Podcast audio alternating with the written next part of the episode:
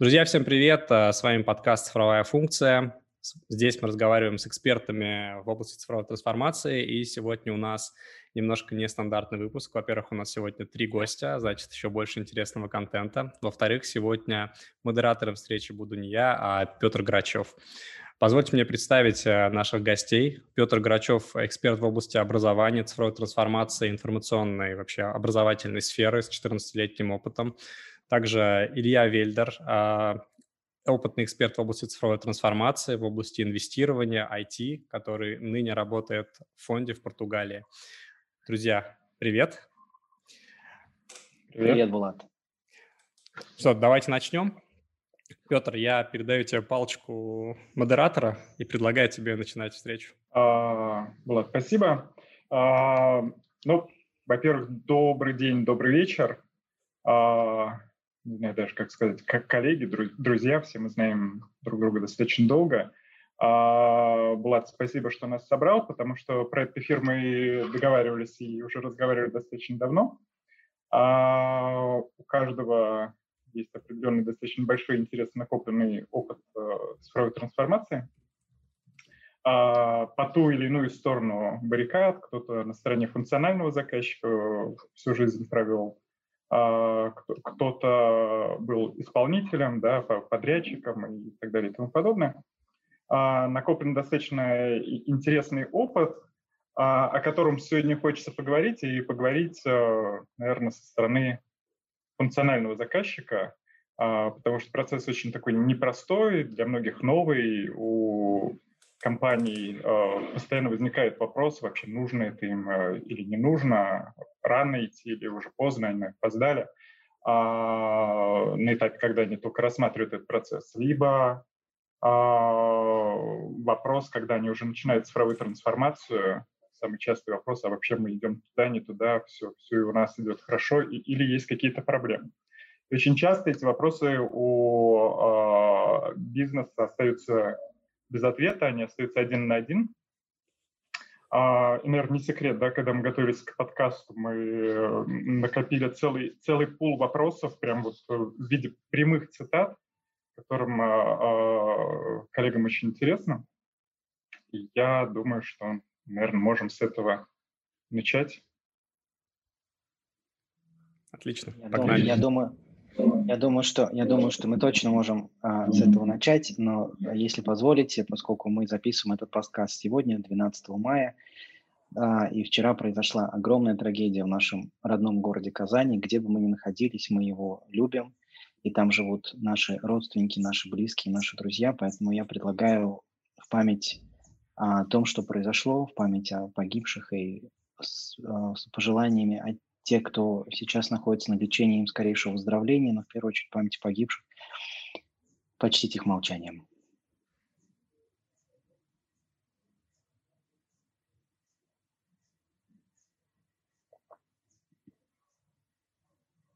Я спасибо большое. А, ну что, наверное, давайте пойдем по, по вопросам. А, первый вопрос, который очень часто задают нам с вами, мы это уже проговаривали. Вообще, ну, базовый вопрос, что такое цифровая трансформация? А, раньше все оперировали понятием а, автоматизации, там, цифровизации, информатизации и так далее и тому подобное. А что это такое? Это какой-то новый термин, либо либо это какое-то старое понятие, которое э, мы решили тюнинговать и, и, и придумать новое слово, новый какой-то англицизм или, или что-то такое, либо в нем есть какое-то существенное отличие, и э, оно существенно отличается от автоматизации, цифровизации и, и других.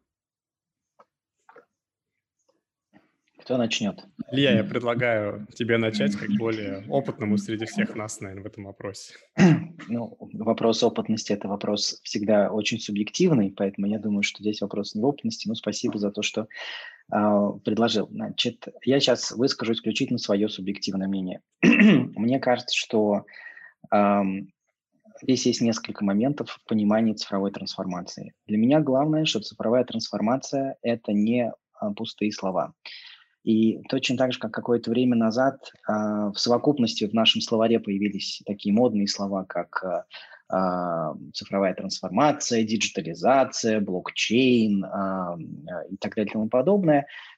Их, их как сказать, порой неуместное применение привело к тому, что э, их ценность стала, стала снижаться, да, то есть произошла определенная девальвация этих, этих терминов по целому ряду причин. Хотя э, то, что касается цифровой трансформации, на мой взгляд, это нормальный этап развития, э, в первую очередь, бизнеса, экономики, и во вторую очередь, э, соответственно, процессов, которые работают на этот бизнес и экономику. Естественно, они подстегиваются развитием технологий. На мой взгляд, цифровая трансформация – это применение современных цифровых технологий в действующих бизнес-процессах, в действующих управленческих процессах. И самое главное, в предоставлении, в доставке определенной ценности конечному потребителю. Будь тот потребитель а, а, значит, а, физическое лицо, юридическое лицо или другой бизнес. Да? Вот таким образом, это в первую очередь применение современных цифровых технологий в действующем бизнесе по доставке определенной ценности потребителю. Причем это может быть как применение, а, не просто с точки зрения применения технологий, а в целом, в первую очередь, с точки зрения переосмысления вообще бизнес-модели. Потому что а, в цифровом мире, в той среде, которая раньше была недоступна, мы не то, что не просто процессы подстраиваем, а мы меняем а, характер, систему взаимодействия между потребителем и, определенной, и определенным провайдером услуг да, или оператором услуг. Поэтому мне кажется, что этот термин стоит особняком от автоматизации и информатизации а, по следующей причине. Информатизация представляла собой применение информационных технологий да, в разных э, наших средах. Автоматизация, где-то они, наверное, пересекаются, я сейчас буду говорить спекулятивно, не с позиции энциклопедического словаря, а спекулятивно с позиции опыта, это применение автоматизированных процессов, которые могли быть как информационными, так и неинформационными, да, как э, там, э, программно-информационными с использованием роботов и так далее. Есть еще прекрасный третий термин – роботизация, да, когда мы применяем, причем в голове у многих это некая машинка, робот там, и так далее, который начинает использовать какие-то, э, в, в, использовать эм, механические инструменты в, э, в бизнесе. А мы еще часто забываем, что роботизация – это еще и использование, по сути, каких-то программных процессов, которые работают как программные роботы. Да? Поэтому э, мне кажется, что э, цифровая трансформация – это этап определенного развития бизнеса и технологий да, и взаимного проникновения друг в друга. Э, вполне себе важный термин, важный э, как сказать, а, важная а, возможность, которая есть сегодня по изменению, в первую очередь, бизнес-модели. Сложно Наверное, ответил, здесь да? солидарен с Ильей, то есть я, может, подхвачу, с твоего позволения, Петр. Для меня, наверное, цифровая трансформация – это такой термин, который может существовать в глобальном смысле, но как сказать, это слишком общее понятие, за которым очень сложно действительно предметно обсуждать кон- проблемы конкретного предприятия, да, потому что, ну вот, например, если бы, мне кажется, в эпоху парового двигателя была паровая трансформация, в эпоху электричества была электрическая, ну это как мы просто не называем, да, так. И цифровая трансформация происходит, ну, во многом за счет того, что, наверное, происходило, разумеется, в Соединенных Штатах в Кремниевой долине. Вот те компании, которые переворачивали наш мир, типа Facebook, Google и остальных, но относительно каждой конкретной компании, например, ну, в контексте цифровой трансформации часто мы разговариваем с компаниями, которые, скажем, э, вот их бизнес-модели, как уже Илья э, отвечал, они как бы не успевают за тем изменением рынка, который происходит. И чаще всего, там, Илья может согласиться со мной или нет, э, это транс... лучшее, что можно взять у компании с Кремниевой долины, это на самом деле не технологии, а, наверное, какие-то культурные правила выстраивания бизнеса и управленческие модели, которые внутри выстраивают. То есть мы даже у себя внутри, когда консультируем клиентов, говорим, что вообще для нас трансформация трехфазная, что есть культурная трансформация, это когда нужно обогатить компанию новым, новой кровью, там, новым пониманием процессов, ценностями и все остальное. Пусть это довольно абстрактно, но это супер важно. Второй этап – это процессное, потому что ну, не работает, например, только на определенном культурном базисе можно выстроить гибкие процессы управления, например, потому что они упираются в то, насколько человек вообще свою персональную ответственность осознает, способен забирать на себя там автономно задачи и взаимодействовать с командой. И только на вот этот пласт сажается технологическая база. То есть у Ogilvy в рекламе есть такой вот его фраза, что реклама как катализатор, она убивает плохой продукт и поднимает хороший. Вот мне кажется, технология ровно так же работает в компаниях. Если у тебя плохо выстроенные процессы, то технологии только убивают и усложняют жизнь в этой компании. То есть после того, как ты реинженеришь компанию, культурные процессы, технологии могут начать помогать, и ты действительно получаешь тот value, на который ты рассчитываешь от внедрения технологий. Мне кажется, это очень э, важное вот это вот э, соотношение ценностей, процессов и технологий, и то, о чем Илья сказал, что это очередной новый виток развития, очередной топ, этап развития компании. Э, наверное, в, это, в этой связи вопрос, э, связанный с уровнем зрелости компании. Да? То есть все, все мы знаем, что есть такое понятие. А вот как он связан с э, цифровой трансформацией. Можно ли на любом этапе э, и на любом уровне цифровой зрелости компании войти в цифровую трансформацию или есть какие-то там пререквизиты, которые должны случиться сначала в компании, и только после этого мы можем подумать о нашей трансформации. Мне представляется, что компания, а мы сейчас говорим как про бизнес-сектор, как про коммерческий сектор, так и про некоммерческий сектор – поскольку, вот, например, Петр у нас а, большой эксперт в области высшего профессионального образования, я думаю, что это в равной степени относится к любому, а, к любому институту, к любой организации, которая занимается предоставлением какого-либо сервиса и продукта. В равной степени и госсектору, кстати. Да? То есть это абсолютно и государство, и коммерческая среда, и некоммерческая среда, и социальная, и все прочее. На мой взгляд, первое, что должны себе, на что себе должны ответить, а, условно говоря, вот команда а, этой самой компании, а, кому я доставляю ценность, кто мой конечный потребитель, да, и в каком виде я могу сегодня предоставить эту ценность тем, чтобы а, если это коммерческая компания, а, заработать больше, если это некоммерческая компания, оказать услугу качественнее, быстрее, эффективнее и так далее. Но для, некоммерческой, для коммерческой компании понятно, что это заработать больше, а значит предоставить качественнее, быстрее, эффективнее и, и, и, а, и, и приятнее для пользователя, чтобы он еще и вернулся, да, чтобы он продолжал э, сотрудничать. И только после того, как компания отвечает себе на вопрос, кто ее потребитель, за что он готов платить э, деньги, возникает вопрос, как я буду этот продукт представлять. Потому что здесь очень важно понимать, что многим цифровые технологии не нужны. Да, что э, это не просто, и, и, и вот в этот момент происходит это осознание, потому что когда мы заблуждаемся и думаем, что на, на, как это, напилить приложение для телефона, да, или сделать веб-сервис, но при этом весь бэк-процесс, весь процесс продолжать осуществлять из, простите меня, костылей и палок, это не цифровая трансформация, да? это ерунда. И самое главное, что это приводит к огромному разочарованию достаточно быстро, потому что по большому счету мы укладываем там, а, что называется, на, а, как бы, на развалюху наклеиваем новые обои. Это ни к чему не приводит. И только после того, как мы понимаем, кто наш потребитель, как он покупает эту услугу, по какому каналу мы ему доставляем эту услугу, мы понимаем, нужна нам цифровизация, нужны нам цифровые каналы, цифровые методы, технологии или нет. И тогда начинается трансформация, потому что трансформация может проходить без цифры, да, она может происходить в том числе исключительно тем, что я поменял клиентский сегмент или я поменял, условно говоря, ингредиенты там, э, э, той выпечки, которую я э, изготавливаю для, для своего клиента, или там материал тех труб, которые я для него изготавливаю.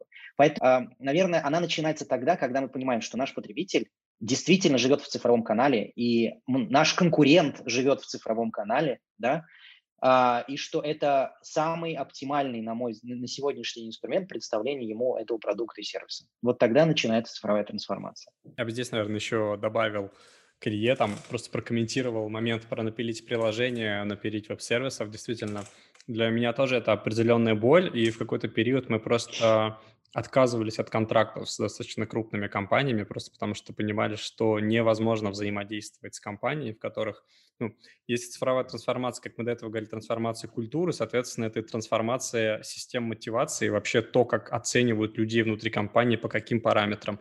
А почему люди вот пилят приложение веб-сервиса? Потому что, к сожалению, это э, самый, наверное, как-то визуально удобный способ демонстрировать свою работу, а топ-менеджерам внутри компании строить карьеру. То есть многие, как бы делая какие-то сервисы, то есть выстраивают себе карьеру, за собой, по сути, оставляя сожженные мосты, потому что это как бы сожженные бюджеты, это как бы абсолютно э, это изнеморяющая там команду какая-то работа, которая обычно ни к чему не приводит, а разработчики толково не любят работать над фигней, да, как вот Илья сказал, там, заплатками над неработающим бэком. И вот от того, что как бы технологии насаждаются раньше, чем насаждается культура, происходят такие казусы, когда, собственно, инструменты, инструменты цифровизации подменяются понятиями с точки зрения каких-то вот э, зарабатывания ачивок внутри компании, продвижения по карьерной лестнице. Ну, либо дань моде, да, вот у них, э, у, там, у конкурентов или у кого-то другого вот как-то приложение есть, там цифровой канал есть, а у нас нет, да, ну, то есть мы должны понимать, что э, там, цифровой бизнес – это бизнес от начала и до конца, да, цифровой, а не просто на фасаде а, или там не где-то посерединке. То есть если где-то у нас возникает опять ручная обработка или как там, мои друзья любят возникать, говорить там, э, руками донести, да, и костыли подставить, это не цифровой бизнес. Во всяком случае, это точно не цифровой процесс в 2021 году. Может быть, лет 6-7 назад это могло бы где-то там сработать, да, потому что ник- никто не смотрит под капотом. Вот капот выглядит круто, да, а что под капотом, это уже не всегда важно. Сейчас уже не так. Потому что сейчас все считают стоимость привлечения клиента, стоимость удержания клиента, стоимость процесса, стоимость части процесса, да, стоимость сопровождения, стоимость риска, стоимость ошибки, стоимость мошенничества, фрода. И все вот это вот у нас как раз накладывается как части этого самого бизнес-процесса по предоставлению продукта или сервиса. И мы каждый этап должны считать, потому что понятно, что э, рынок не стоит на месте, конкуренты, э, опять же, вот здесь я хочу один важный момент сказать, что, например, когда сегодня а, поскольку я очень много работаю с европейскими стартапами, когда сегодня приходит какой-то стартап и говорит, я первый сделал такой продукт, да, у меня сразу возникает красная лампочка, потому что в 2021 году сложно заявить, что ты сделал что-то первым, да, ты можешь делать лучше, ты можешь делать по-другому, но уже очень сложно, потому что, мне кажется, а, модель уберизации дошла уже до маникюрных салонов, да, ну, то есть вот прям там плюс-минус простой процесс, да, до самых-самых-самых разных бытовых услуг. Поэтому здесь очень важно понимать, а, что э, есть конкурентное окружение, и что ты должен делать это круче, лучше, эффективнее и, самое главное, маржинальнее для самого себя. Лев, спасибо. А, спасибо также, что упомянул историю не обязательно с а, коммерческим сектором, но и некоммерческим сектором, потому что достаточно много проектов и инициатив существует в рамках некоммерческого сектора, государственного, в том числе образовательного. Наверное, я бы попросил еще чуть больше уточнить, а на какие вопросы должен для себя ответить некоммерческий сектор, да, какие, какие должны быть его положительные ответы на вопрос, которые дают понимание, что да, нам нужно идти в цифровую трансформацию. То есть про бизнес мы поняли, там, быстрее, лучше, э, э, где-то снижаем маржу и так далее и тому подобное. А какие могут быть э, метрики для некоммерческого сектора? Булат, хочешь начать? Давай попробую. Спасибо. Во-первых, мне кажется, что все эти а, показатели, они легко переносятся на некоммерческий сектор, просто если подменить понятие денег на понятие ценности, да. Ну, то есть просто для компаний довольно, как сказать, деньги самый объективный показатель. Если ты не зарабатываешь, ты в минусах, ну, значит, что-то не так, наверное. Может, ты делаешь все хорошо, но что-то неправильно все равно некоммерческом секторе, наверное, конкретно в образовательном, тоже есть какая-то ценность, которая измеряется там, качеством образования, которое люди получают, каким-то ретеншеном с точки зрения, там, возвращаются к вам люди на образование, нет, там, советуют вас люди или нет, да, то есть здесь, мне кажется, просто нужно уйти от понятия денег, э, когда мы говорим про экономику, уйти в понятие ценности, точно самое. Я, наверное, хотел добавить про то, что Вообще, а, когда мы говорим про цифровую трансформацию, для... вот мы для себя делим три типа компаний, да, когда говорим, у нас прямо есть свой грейд зрелости компании, когда мы выбираем, с кем работать, что типа есть самые низшие, это типа не понимают, не хотят, потом хотят, не понимают, и понимают и хотят. То есть вот такие самые простые. И на самом деле для тех, кто, вот, допустим, два первых, там не понимает, не хочет, или там хочет, но не понимает. На самом деле вопрос упирается не то, что в цифровую трансформацию, а с точки зрения вообще инноватику. И это уже вообще какой-то такой философский вопрос. То есть мне кажется, что например, хорошие книги, мне кажется, у Джима Коллинза были, да, там, построенные навечно, там, от хорошего к великому, то есть, которые описывали определенные принципы того, какие компании там переживали.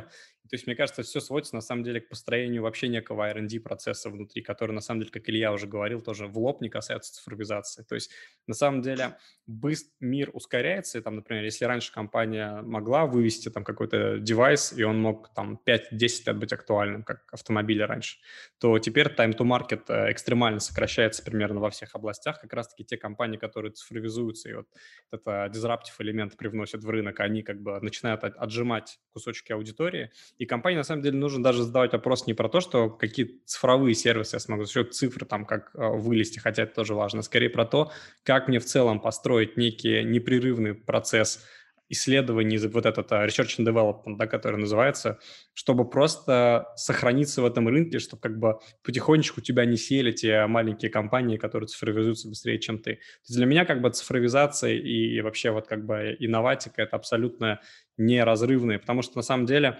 возможно, даже вот э, эпоха в чистом виде цифровых технологий, как их понимают там в банально, в первичном смысле, как какие-то сервисы, какие-то базы данных, приложения и прочее, на самом деле себя возможно, исчерпывает, да, сейчас какой-то нужно более глубокий уровень понимания, что такое технологии. Там уже многие сейчас говорят про данные, да, непосредственно, а не про сервисы. То есть умение работать с данными, умение работать с гипотезами. То есть для меня цифровизация и инноватика – это вот э, неразрывные вещи, как будто нельзя говорить про первое, не говоря про второе. То есть иначе это в какой-то фарс превращается просто.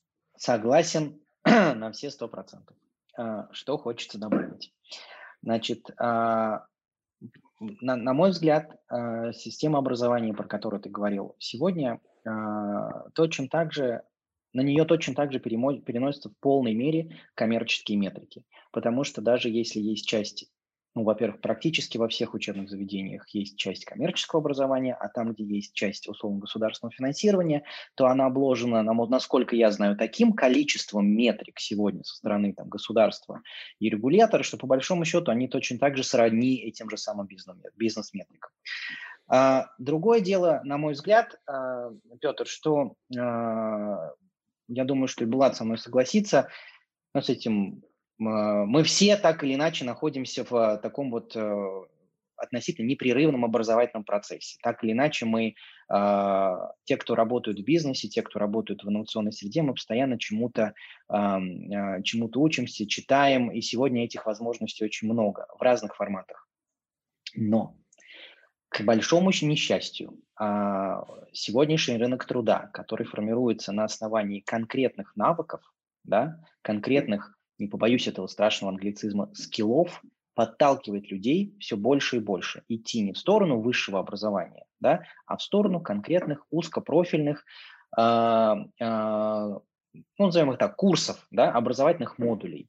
Потому что концепция условно современного образования начинает строиться таким образом, что мне не нужно а, несколько лет учиться для того, чтобы владеть профессией. Я этой профессии, я сейчас не говорю про такие фундаментальные профессии, как, например, медицина, да, и так далее. Но если мы говорим про целый ряд прикладных профессий, как менеджмент, как IT-программирование, как э, все профессии, связанные с, условно говоря, технологией, с, например, с дизайном и так далее и тому подобное, где мы можем шаг за шагом накапливать опыт небольшими модулями и понимать, что мне вот не хватает этого навыка, мне не хватает этого навыка и так далее.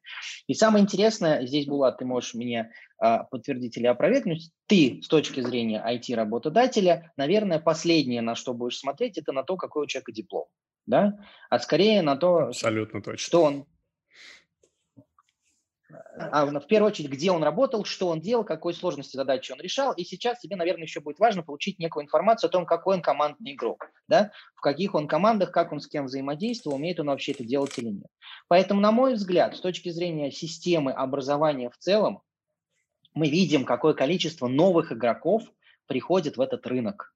И 2020 год, когда миллиарды людей буквально за недели были вытолкнуты в систему онлайн-образования – подготовленную, неподготовленную, кто на каких костылях, кто на каких бесплатных платформах, неважно, они уже вытолкнуты были туда, вынуждены были так или иначе э, к этой системе э, привыкать. И самое главное, что у, этой, у, этого процесса нет обратного движения, потому что люди, однократно попробовавшие возможности онлайн-образования, с одной стороны, будут ценить доступ, прямой доступ к крутым профессорам, крутым преподавателям, крутым экспертам в режиме офлайна, но при этом они понимают, что они имеют возможность экономить свое время на большом количестве офлайн курсов в пользу онлайна.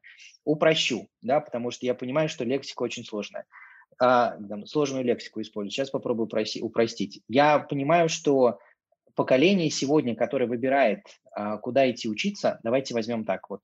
Например, те, кто думают на тему бакалавра, магистра и так далее и тому подобное. Они 350 раз подумают, идти в университет, в колледж или пойти им в онлайн-школу или в некую цифровую профессиональную школу, в которой они могут овладеть инструментом быстро. И самое главное, что у этой цифровой профессиональной школы еще чаще всего простроен мост с работодателем, да, а, откуда можно будет сразу попасть там на первую или вторую работу.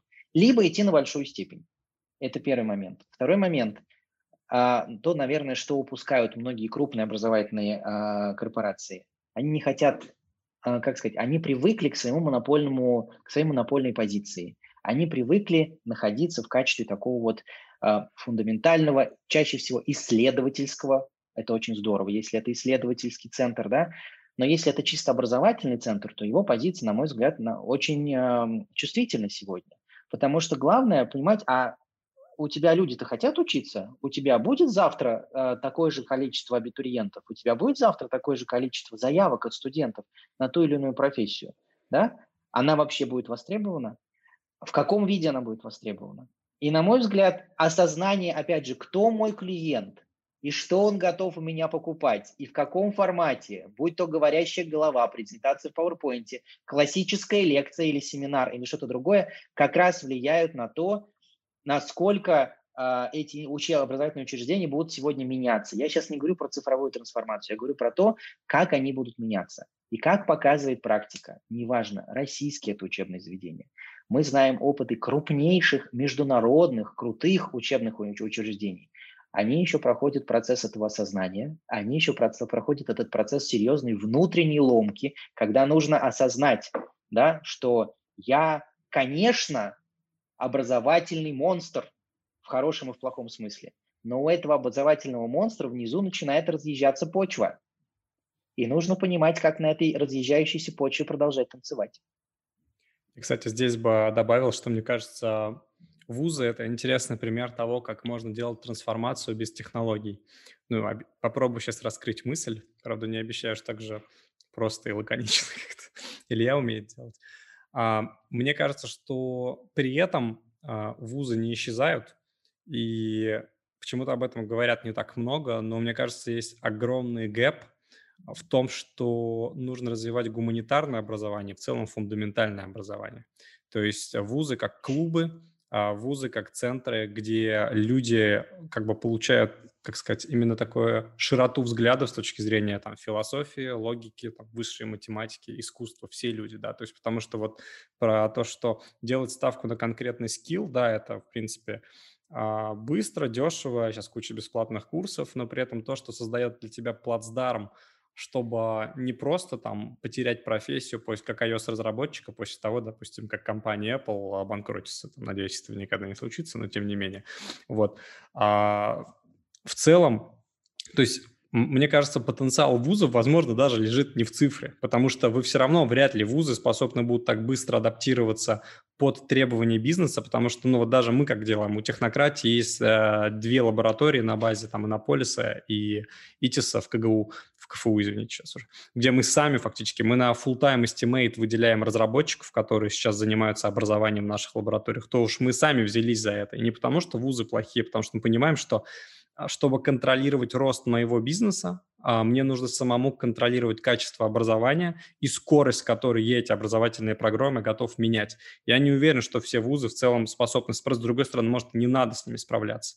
Но мне кажется, это отличный симбиоз, когда вуз забирает на себя. Мы, например, работаем со студентами с третьего курса, когда первые два курса вуз забирает на себя обязанность там, учить высшей математики, учить философии, истории. Там. А еще, мне кажется, это невероятно важные навыки, по-моему, гуманитарные навыки, которые сейчас присутствуют. И в дальнейшем уже как бы, когда на какие партнерские гибридные модели, которые включают в себя бизнес-образование, переводить. То есть здесь, возможно, вузам и не надо в это лезть. Может быть, эта битва как бы уже проиграна, а еще не поняли, как говорится. Я думаю, что вузы точно не а, утратят свои ценности. Ну, как сказать, у вузов есть огромный потенциал именно в исследовательской, в, в, в прикладной части, в научной части, которая невозможна без огромной академической базы. Другое дело, что в образовательной части, наверное, скорость изменения должна быть куда выше. А для того, чтобы эта скорость изменения была куда выше, нужно немножко перестать думать о себе как об образовательном монстре, которому никогда не зарастет народная тропа, да, потому что она таки начинает зарастать в том или ином виде. И это это не я сказал, да, это говорит статистика. Причем статистика глобальная. И когда это осознание придет, вот есть вузы, которые к этому приходят, и они уже на этот рынок смело заходят и начинают адаптироваться и меняться, и использовать правильные платформы и доставлять правильную ценность. Но это точно так же, а, как это происходило, а, там, знаете, была такая картинка 6 лет назад, которая облетела весь мир в банковском секторе. Когда мы смотрели, вот пример был на примере, там, пример работал в Великобритании, потому что Великобритания один из передовиков, да, там, применю этот русский термин, инноваторов, прогрессивных, одна из самых прогрессивных стран в области финансовых технологий. Короче, а, был рынок Великобритании банковского сектора, да, там образца 2016 года, который составлял X, милли, X миллиардов фунтов стерлингов. И компании, так называемые необанки, а, новые финансовые сервисы за два года отъели примерно 20%.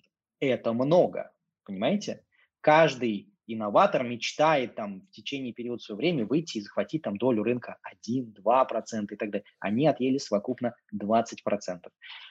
Естественно, во всех странах на эту статистику смотрели, настороженно и так далее. Сейчас то же самое происходит в других областях, как то здравоохранение, которое потом э, было всерьез, как сказать, э, вздернуто в, в как это, э, испытало серьезный шок в 2020 году. Образование, государственный сектор, сектор представления удаленных услуг, производство, связанное с удаленным управлением, удаленным обслуживанием все такое прочее. Потому что а куда деваться-то, но если мы вынуждены жить в условиях цифровой реальности. Поэтому мне кажется, вся, просто вот эти вот отголоски, которые уже пережили телекомы сначала, потом банки, да, а потом сфера услуг, а, связанная там с а, уберизацией всего и вся, сейчас дошла до образования. Кто будет первый? Кто будет самый адаптивный? Кто будет самый гибкий?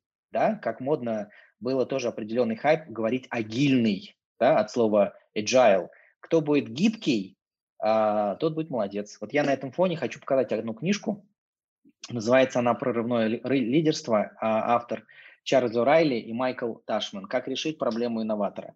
А, а, найдите эту книжку, ее издал, э, издали несколько лет назад э, в Стэнфорде, и там, Акбарсбанк эту книжку перевел и издал на русском языке. Вот, замечательная совершенно история про то, а, что такое disruptive leadership, вот что такое прорывное лидерство. Мы очень долго искали правильный перевод слова disruptive, на русский язык. Да? Это вот действительно прорывное лидерство. Причем этот, это прорывное лидерство, оно может быть не только цифровым, оно может быть э, личностным, оно может быть человеческим, оно в первую очередь будет культурным, о котором говорил Булат в начале, потому что для того, чтобы делать изменения, нужно быть готовым к изменениям. Чтобы быть готовым к изменениям, нужно сформировать правильную внутреннюю мотивацию и культуру. Иначе все это умрет а, а, в мусорной корзине а, у ближайшего, значит, у ближайшего секретарского стола. Цитата. Мне кажется, я не знаю, у, у нас в, в подкастах это такое есть или нет, но прямо вот последняя фраза Ильи просится на жирный титр. Я говорю, да, надо будет процитировать ее. Супер. А, ну, смотрите, а, плюс-минус, я думаю, мы ответили на вопрос, связанный с а, определенным целеполаганием и а, пониманием, зачем это нужно, нужно ли и идти в это. А следующий блок вопросов, а, с которыми очень часто там обращаются наши коллеги, это вообще, что ждать от цифровой трансформации а, на этапе ее старта. А, вот как у меня цитаты прям вопрос есть. К чему готовиться, когда начнется цифровая трансформация, и будет ли это больно? Илья, предлагаю тебе начать. Ну, давайте я поделюсь своим опытом. Значит, прежде чем мы начали цифровую трансформацию в а, большом банке, а, это было 6 лет назад, во-первых, мы посмотрели на то, что происходило в целом в рынке. Не только в России, мы посмотрели далеко за пределами. Мы посмотрели, что происходило в США, в Великобритании, в Германии и даже в Японии. Так сложилось, что у нас была такая возможность через наш через наши контакты, через наш нетворк получить некоторые, некоторые подсказки. Как можно делать, а как нельзя. Первый момент ключевой, да, это цели. И если мы понимаем, что э, нашему клиенту, опять же, важно, нашему клиенту нужен продукт в цифровом виде, в цифровом канале, потому что клиент уже сейчас так пользуется, потому что конкуренция на рынке и рынок к этому подталкивает, тогда мы определяем, что нам нужна цифровая технология, нам нужна цифровая трансформация. Но еще раз, это не фенечки, это не бантики, это не вишенки на тортах, да? это колоссальный пересмотр процесса от и до для того, чтобы не было тех самых палок и костылей, не было вот этого, как сказать, не было, не, это не было для галки, или, как говорит мой, любит там говорить мой один э, коллега, чтобы это не было исключительно там цифровая трансформация для пиара, потому что пиар – это прекрасный, там, прекрасная тема и все прочее.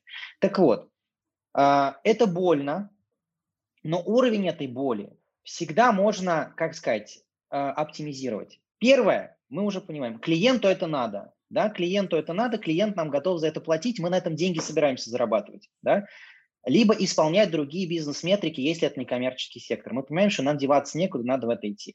Дальше мы понимаем, что мы не ломимся всей компании в цифровую трансформацию, потому что мы не забываем, что у нас есть дойная корова, которая сегодня плохо ли, хорошо ли, но нас кормит, да, да, мы говорим про то, что я сейчас делюсь своим опытом. Можно ломануться всей компании, неправильно это термин, можно ворваться всей компании в цифровую трансформацию, но это будет больно, это будет дорого, очень дорого, да, это будет, на мой взгляд, нерезультативно.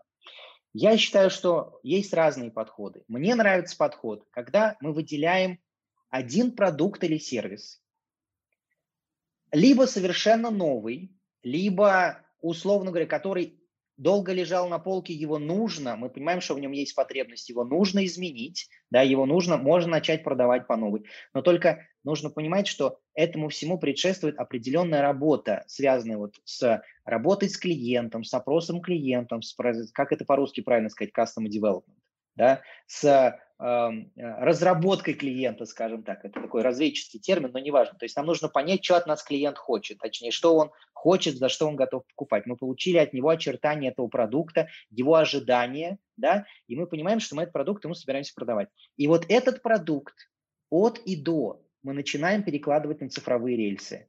От образа конечного результата, во-первых, от четкого понимания, кто мой клиент, а, где он живет, какого он возраста, с кем он общается, что, чем он живет, какой у него образ жизни, какой у него доход, сколько он готов платить за этот продукт. Не я как продукт-менеджер или как великий визионер э, компании знаю, что я это продам. Да, это огромное заблуждение, потому что мы чаще всего обманываем сами себя. То, что готов купить я или Булат или ты, Петр, не значит, что купит Искандер, а, Лиля и Тамара. Да, совершенно это не значит. Надо спросить Искандера, Лилию и Тамару, что они купят и сколько они за это готовы заплатить. И тогда мы берем этот продукт, за который клиент готов платить, и начинаем его перестраивать под эти рельсы а, на цифровые рельсы, но только еще раз не палками, не костылями, а мы весь процесс от того, как достучаться до клиента, как он зарегистрируется в нашем сервисе, да, как он как эта информация регистрационная попадет в наши бэковые системы или в нашу операционную систему, да, в нашу, неважно там, все что угодно, примитивного dns не руками, да, не руками, а произойдет это автоматически. И дальше, как это попадет исполнение заказов, в цель, в, а, в бэк, куда угодно и как мы таким же образом донесем этот продукт, сервис там, в логистическую компанию, то есть в, нашу логистику, чтобы она была доставлена до нашего клиента. Это может быть какая-то платформа, это может быть логистический канал, все что угодно. И вот этот процесс перестраивается целиком. И действительно, самое главное в этом вопросе – это не должна быть песочница в чистом виде песочницы. Идите там покопайтесь, что-нибудь получится, на вас посмотрим. Здесь должно быть осознанное решение владельцев, менеджмента, кого угодно, людей, принимающих решения, что на этапе пробы, на этапе вот этого э, теста, эта команда, этот процесс, э, этот продукт должен обеспечен быть всеми необходимыми ресурсами. Потому что когда это превращается, идите покопайтесь, у вас посмотрим, что у вас получится, не идите, не копайтесь. Даже не начинайте. Это все сдохнет на том моменте, когда закончится энтузиазм. Да? У людей, которые в этом принимают участие. И дальше не пойдет. Это будет такой эпический провал. То, что там, epic fail. Вот. Поэтому это должно быть четкое понимание клиента и продукта, обеспечение, формирование нужной команды, не два с половиной человека, которые у нас там, вот мы перебросили из бухгалтерии, делать нечего, мы в бухгалтерии сократим, в кадрах сократим, вот тут вот у нас методологи сидят, им делать нечего, вот мы сейчас из них командочку соберем. Чушь собачья. Нужна команда с нужными, правильными компетенциями, обеспеченная ресурсами, потому что задача в том, чтобы у нее получилось. Потому что следующим шагом, когда у нас получается один продукт, на него смотрит вся остальная команда, которая живет пока по-старому, да, и начинает она смотреть на это с определенной завистью, в хорошем смысле, и с мотивацией. И когда у них начинает получаться, все остальные их начинают хотеть, чтобы у них получилось тоже. Это нам позволяет сократить сразу уровень внутреннего сопротивления, построить правильную внутреннюю мотивацию на то, чтобы перестраиваться, да, меняться, менять наш бизнес – и тогда этот бизнес начинает шаг за шагом меняться в сторону вот того самого первого успеха, который состоялся. А лучше, если таких успехов не один, а два и три, которые развиваются параллельно. Но я еще раз подчеркну, если это действующий бизнес, который сегодня работает, неважно, да, в каком секторе, в госсекторе, в некоммерческом секторе, в государственном секторе, нет никакого смысла дергаться целиком. Это большое заблуждение. Мы, прос... мы завтра не проснемся, и наша компания не, за... не заживет по цифровому. Да? Она, она, начнет, она начнет разваливаться. А шаг за шагом. Это тот опыт, на который на примере большой компании мне показался, а, реаль, точнее не показался, а реализовался как успешный. Да? Потому что действительно, когда мы сформировали центр успеха, и самое главное, чтобы этот центр успеха не воспринимался как те а, мальчики, девочки на пульчиках, которые сидят в своих худи, а, пьют кофе где хотят, дресс-кодом не пользуются, приходят, уходят, когда хотят. Вот что хотят, то и делают.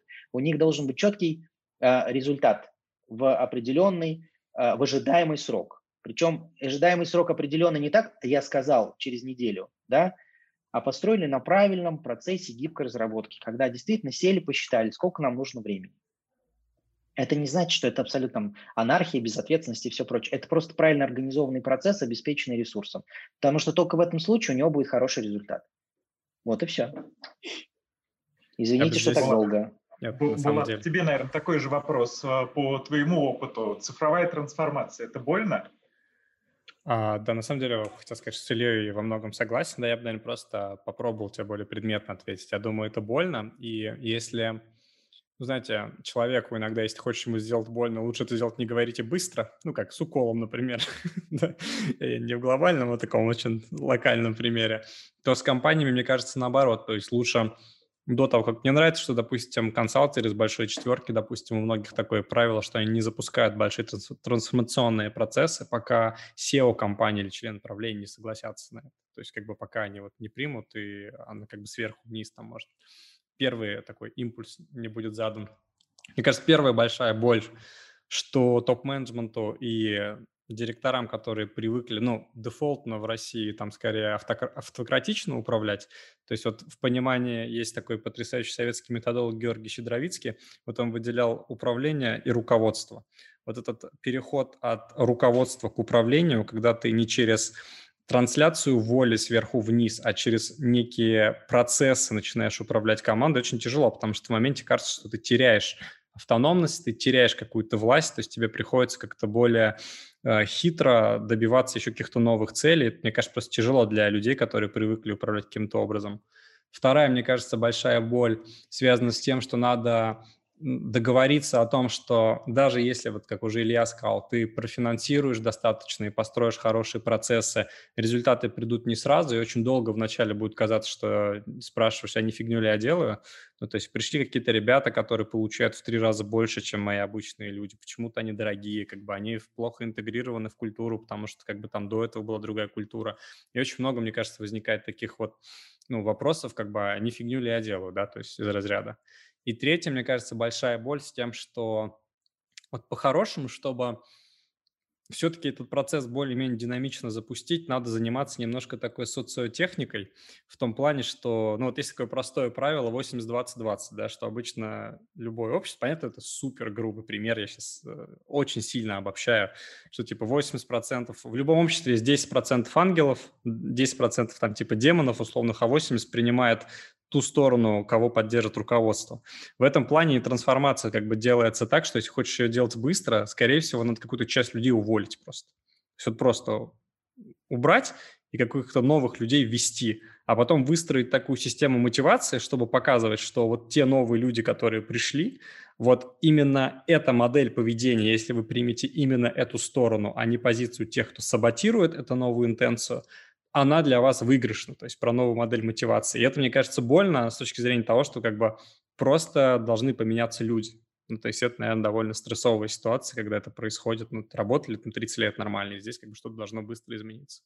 Но последний пункт, он вот супер субъективный. Я знаю, что огромное количество людей действует иначе, у них что-то получается, поэтому это скорее мои какие-то супер субъективные наблюдения. Ну, я бы здесь всегда был, понимаешь, Влад, я бы здесь всегда а, как сказать, не то что аккуратен, но я бы рассматривал все опции. Бывают ситуации, когда внутри есть люди, которые давным-давно созрели, и они понимают, а, куда надо двигаться. Другое дело, что, например, у этих людей есть всегда накопленная а, накопленные установки от того, как работали раньше, и вот так нельзя, так нельзя, так нельзя и так нельзя. Да? Но при этом они эксперты в своей области, они готовы меняться. А, здесь всегда должен быть какой-то, вот э, сегодня много инструментов по формированию команд, да, сегодня много правильных инструментов, связанных с профилированием. Безусловно, нужны, я бы не то сказал, новые люди, нужны опытные люди, нужны способные люди, да, которые это сдвинуть могут и горят желанием. И, безусловно, опытные люди, которые это уже где-то делали, желательно. Но при этом, на мой взгляд, никогда не нужно просто говорить, вот там, мы сейчас всех уволим или этих уволим, сейчас новых приведем и все. Это другое большое заблуждение. Тоже видели, плавали знаем. Уволите, а потом оно завтра начинает разваливаться, потому что только он знал, где секретная кнопка. А почему так? А потому что вот так в инструкции было написано, и ни в каком другом процессе это написано не было. А оказывается, mm-hmm. на этом в актере все держалось. Ну, то есть я к тому, что здесь нужно смотреть каждый конкретный случай и действительно выбирать людей мотивированных, готовых меняться. Когда они покажут свой успех, все остальные начнут, что называется, следовать за этим примером. Я поддерживаю, начнет... да, то есть э, согла... я не хотел сказать, что как бы надо обязательно увольнять, да, я просто хотел сказать, что, наверное, наиболее близкая метафора к тому, чтобы как именно новую культуру внедрить, она как раз похожа на некую среду с бактериями, да, где нужно какое-то количество новых бактерий подселить, а в Конечно. дальнейшем работает, как у Ричарда Докинза, вот эта теория мемов, когда идеи, они размножаются в какой-то среде, идей довольно быстро. Если идеи довольно конструктивные, с которых выигрывают все, они довольно быстро начинают прямо, скажем так, заражать интеллект людей вокруг. То есть это вот исключительно в этом контексте. Я, наверное, присоединюсь и поддержу эстафету Ильи. Мы, мы не договаривались, mm-hmm. это, это, это, это все само. И порекомендую еще одну очень крутую и интересную книжку, как мне кажется, Дона Бека, называется «Спиральная динамика». А, который очень хорошо рассказывает про, про то, как меняются организации, про разные типы оргкультур, а, поведение в организациях, как делать изменения. Очень интересно, как а, организации растут, виды изменяются и куда вообще мы можем прийти. И к вопросу про вот это вот сочетание 80-10-10 и особенно про вот эту группу, которую обозначил Илья, то есть супер а, профессионалов а, в компании, которые, а, на которых очень много что держится в компании, но а, которые, наверное, в определенный момент привыкли жить в какой-то конве, в, в определенном русле, да, это как, как а, тот самый мемчик, да, а что так можно было, да, когда нужно просто вот а, сделать шаг а, в сторону и попытаться как-то вот критически отнестись. Я просто хочу здесь один, один, один важный момент обратить внимание. Там, а, но ну, это особенность нашей, там, это особенность многих компаний. Дело в том, что всегда нужно определить вот этих людей, а, на которых держатся, которые несут на себя какие-то критические, ключевые функции, которые очень часто не документированы. Да? Но нет у нас такой культуры процесса, она у нас еще не выработалась с точки зрения того, чтобы вот подробная инструкция с описанием всего процесса и так далее. По пальцам можно пересчитать компании, где так работает. да, есть огромное количество людей, вот там, вот именно он подкручивал эту деталь, именно он нажимал на эту кнопку, потому что если он на эту кнопку не нажмет в, этой, в этом месте, информация из одной системы в другую просто не перейдет, а это нигде не задокументировано, да, и он только об этом знает. Поэтому это вот моменты, которые нужно всегда очень четко, четко распознавать. Петр, говоря о том, я просто быстренько добавлю, потому что тоже не готовясь, вот у меня есть такая замечательная книжка у нас сегодня заодно, как это... Которую ты мне подарил, кстати, спасибо за, спасибо за книжку, супер а, книга. Рубрика а, из разряда «Изба читальня», значит, я думаю, что до или после э, прочтения спиральной динамики книга, про которую упоминал Булат, Стоит прочитать эту книжку, потому что Андрей Мовчан, знаменитый макроэкономист, а, обобщил опыт развития мировых экономик 5000 лет, э, 5 континентов, 37 стран. Да, на самом деле мы же понимаем, что наша история развивается по спирали, что, в принципе, мы переживаем плюс-минус примерно те же самые фазы развития, только с разным уровнем технологий, да, с, разным, с разными условиями. Поэтому это очень полезно это прочитать, что на самом деле там как сказать, все, э, все новое, это немножко забыто, там, нет, нет, некоторым образом подзабытое старое. Да, и просто нужно оглянуться назад и посмотреть, а что, что же там было. Как ты говорил, Булат, э, переход на лошадей пережили, переход на паровые машины пережили, переход на электрические лампы пережили, вот, переход на информационные технологии, перфокарты и все прочее пережили, сейчас переживаем эпоху данных. Вот. Кстати, ну, да, в этом контексте, наверное, даже полезно было бы, знаешь, для меня в свое время был инсайт, что а, мне стало интереснее с точки зрения даже обогащения управленческого опыта, скорее не книги по управлению прочитывать, ну, потому что как-то какие-то самые знаменитые ты типа прочитал, довольно много их переварил, а в целом как бы это вроде вокруг до одного и того же все ходит. А именно биографии каких-то интересных людей, именно исторический контекст, просто вот и э, удивляюсь, мне, мне кажется, намного больше каких-то интересных инсайдов я нахожу в этих вещах, то есть просто вот в исторических таких трактатах, допустим, о жизни людей каких-то, да, когда как они преодолевали, ты думаешь, действительно, блин, классно решали какие-то вещи, которые сейчас продают как консалтинг. Я, я могу ошибаться, этот кусочек может будет вырезать, но мне кажется, Булат, что я где-то читал один из твоих постов, где ты э, оперировал к опыту, к опыту некоторых войн, да, когда вот э, определенные исторические этапы на самом деле дают кучу инсайтов для того, как э, как выстраивать определенную стратегию э, э, действий, ведь э, война это тоже определенное, как сказать, такое, к несчастью, определенное такое экономическое действие, связанное с э, определенным там, захватом, защитой или, или чем бы то ни было. Поэтому, мне кажется, у тебя где-то был как раз э, инсайт на тему да, того, да. Чему, абсолютно... чему нас воины могут научить? Там причем абсолютно был для меня крутейший инсайт почему-то, что как бы это иногда бывает, что ты существуешь в чем-то, оперируешь этими инструментами, но рефлексивно их понять не можешь, то есть определить их и понять. Я был удивлен, что это была, была книга советника, по-моему, Никсона, который во время Персидской войны там консультировал, как вести. Он на самом деле, по-моему, был а, русский еврей, эмигрировавший в свое время в Америку, и вот, который консультировал президента в дальнейшем. А, он рассуждал о парадоксальной логике войны. То есть очень часто работает парадоксальная логика, когда чем, чем лучше, тем хуже. И ты начинаешь, как человек, который в предпринимательстве, очень часто такие вещи замечать, что как бы э, иногда, очень часто эта парадоксальная логика, она и работает, что, допустим, он там приводил в книге пример, что если бы немцы не сделали мессершмитты такими маневренными, то англичане бы, возможно, никогда не ответили э, маневренными радарами, собственно, портативными, которые, собственно, переиграли там немцев в воздухе. Это очень интересная такая мысль для меня была. Ну ладно, извините, я отклонился, просто ты вспомнил, я вот прямо у меня триггернула вот эту идею, которая мне там понравилась.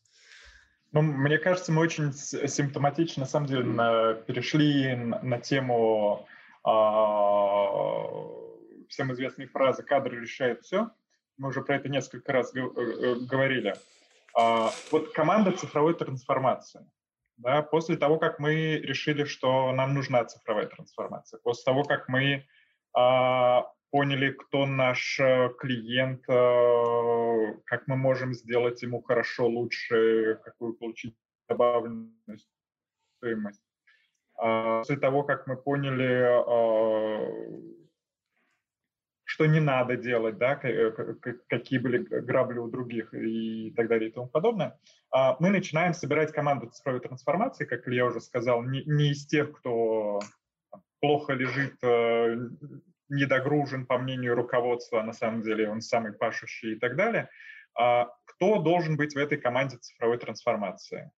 Должна ли это быть команда исключительно из айтишников, либо это микс а, айтишников и управленцев, либо это только... В общем, кто это? Кто это? Какие, какие там роли, какие а, функциональные зоны? Я тут точно уступлю Илье, потому что у него прямо огромный практический опыт в собирании, мне кажется, в решении таких кейсов. Um, ой, какой сложный вопрос. Он и сложный, и простой одновременно. Значит, во-первых, совершенно точно не нужно искать волшебников. Uh, на днях гулял так какой мем, который мне очень понравился, что тот руководитель, который ищет волшебника, скорее всего, получит сказочника. Uh, вот, поэтому, ну, со всеми вытекающими последствиями. Значит, uh, я являюсь как сказать, и точно не нужно ждать волшебства от айтишников, да, а, в чистом виде, потому что у каждого своя экспертиза. Значит, самый главный момент, который хочется здесь отметить, мы сегодня говорим про то, что мы создаем, что такое цифровая трансформация? Еще раз, это создание продукта, это создание цифропродукта или сервиса на, с использованием цифровых технологий. То есть мы не про программку написать, не про автоматизировать процесс, а мы про то, что мы в новом канале, неважно, новый, старый бизнесмен, мы в новом канале клиенту доставляем ценность. Кто работает над этим? Над этим работает в первую очередь человек, который понимает клиента, да? Он может быть из IT, но в пер... ну, на мой взгляд, в первую очередь он, конечно, из бизнеса, да, то есть это люди, которые приехали, привыкли работать с клиентом. Не обязательно продажники, да, это обязательно, это в первую очередь, я бы сказал так, человек с пониманием, э, э, как сказать, э, клиентских запросов. Это маркетолог, это человек с навыками соци... социолога и психолога, да, человек, который работает по пониманию того, что хочет клиент. Этот человек может стать прекрасным продукт-менеджером, да, который, соответственно, будет создавать этот продукт и дальше двигать его а, вперед. Безусловно, это люди со знанием маркетинга. Это маркетологи, которые изучают, понимают рынок, конкурентное окружение, понимают каналы продвижения и так далее. И это обязательно а, руководитель команды. Потому что продукт менеджер может и может и не быть руководителем команды. Руководителем команды, там, Булат, поправь меня, в, а, как сказать, в, в, в парадигме гибкой разработки в первую очередь отвечает за организацию процесса. Да? За организацию процесса разработки, там, скрам-мастер, как угодно это можно по-разному называть, но это первый человек, который отвечает за разработку процесса, за то, что все знают, что делают, когда делают, как делают, и самое главное, правильно между собой коммуницируют. Да? То Мне есть, кажется, да, хорошая метафора здесь, я чуть-чуть вклинюсь, это на самом деле скрам-мастер, это футбольный тренер такой, знаешь, который вот он с кромки управляет командой, то есть по факту вот настраивает, работает, ставит процессы, ставит тактику, то есть так, чтобы не самому как бы а вот с помощью людей на поле, так скажем, как бы достигать каких-то результатов. Это вот самая простая метафора для тех, кто не углубляется в контекст ролей в IT. Там. Совершенно верно. При этом он явно не является там а, продюсером и директором футбольного клуба в да. данном случае, да. Вот. А, и дальше у нас возникает ситуация, при которой я очень люблю матрицу компетенций, да? когда а, люди, отвечающие за продукт, а, специалист, отвечающий за продукт, начинает формировать эту матрицу компетенций. Кто ему нужен для того, чтобы реализовать этот продукт? Ему нужен фронтендер, бэкендер, ему нужен а, специалист в области данных, ему нужен специалист в области приложений, ему нужен специалист в области информационной безопасности и так далее и тому подобное. И он начинает формировать эту, этот набор. Ему нужен рисковик, в каком-то, в каких-то видах бизнеса, ему нужен а, а, значит, технический аналитик а, и так далее и тому подобное. И на основании этого, на этой матрице компетенций мы начинаем формировать команду. И опять же, я думаю, что Булат со мной согласится, сегодня современные команды – это не функциональные колодцы, да, когда я вот маркетолог, я вот только свой кусок знаю и все прочее. Сегодня современная, а, это уже достаточно давно опробированная технология, которая называется T-shaping, да, когда в рамках одной команды люди учатся и перенимают компетенции друг друга. Айтишники перенимают компетенции маркетологов. Маркетологи начинают разбираться в IT-архитектуре и, условно говоря, в, э, в, в, в, в правилах, в подходах э, к э, формированию программного кода. Для них эти, этот набор строчек программного кода становится чем-то значимым и вполне себе осязаемым. И это нормально. Да? Потому что, во-первых, это взаимозаменяемость, во-вторых, это взаимовыручка, В-третьих, это правильное понимание, это легкая, облегченная коммуникация. А все вместе это быстрый результат и более качественный. Поэтому э, команды сегодня разнообразные, функциональные и точно не только IT. Да? И, и, и с этим надо понять. То есть если мы наймем 20 разработчиков, самых крутых, самых дорогих, это не значит, что у нас появится продукт. Мне кажется, это тоже на, на, на определенный титр, что ни один продукт э, сейчас не взлетит, если его делает только одна команда айтишников. Это Есть такая шутка и мем, что, ну просто в тему, э, хуже продукта, который сделан только айтишниками, продукт, который сделан только маркетологами. Есть такая вот шутка, но она тут отражает в целом, мне кажется. Я не могу под этим не, не, согла... не могу с этим не согласиться, потому что как раз я в начале трансформации находился на стыке IT, бизнеса, маркетинга, стратегии, да, и вот и еще рисков. И мне нужно было всех этих товарищей научить работать вместе, взаимоувязать, да, еще научить, э, как сказать, не сопротивляться и, и, и добиваться и добиваться результата. Я, собственно, вопрос э, следующий ровно об этом.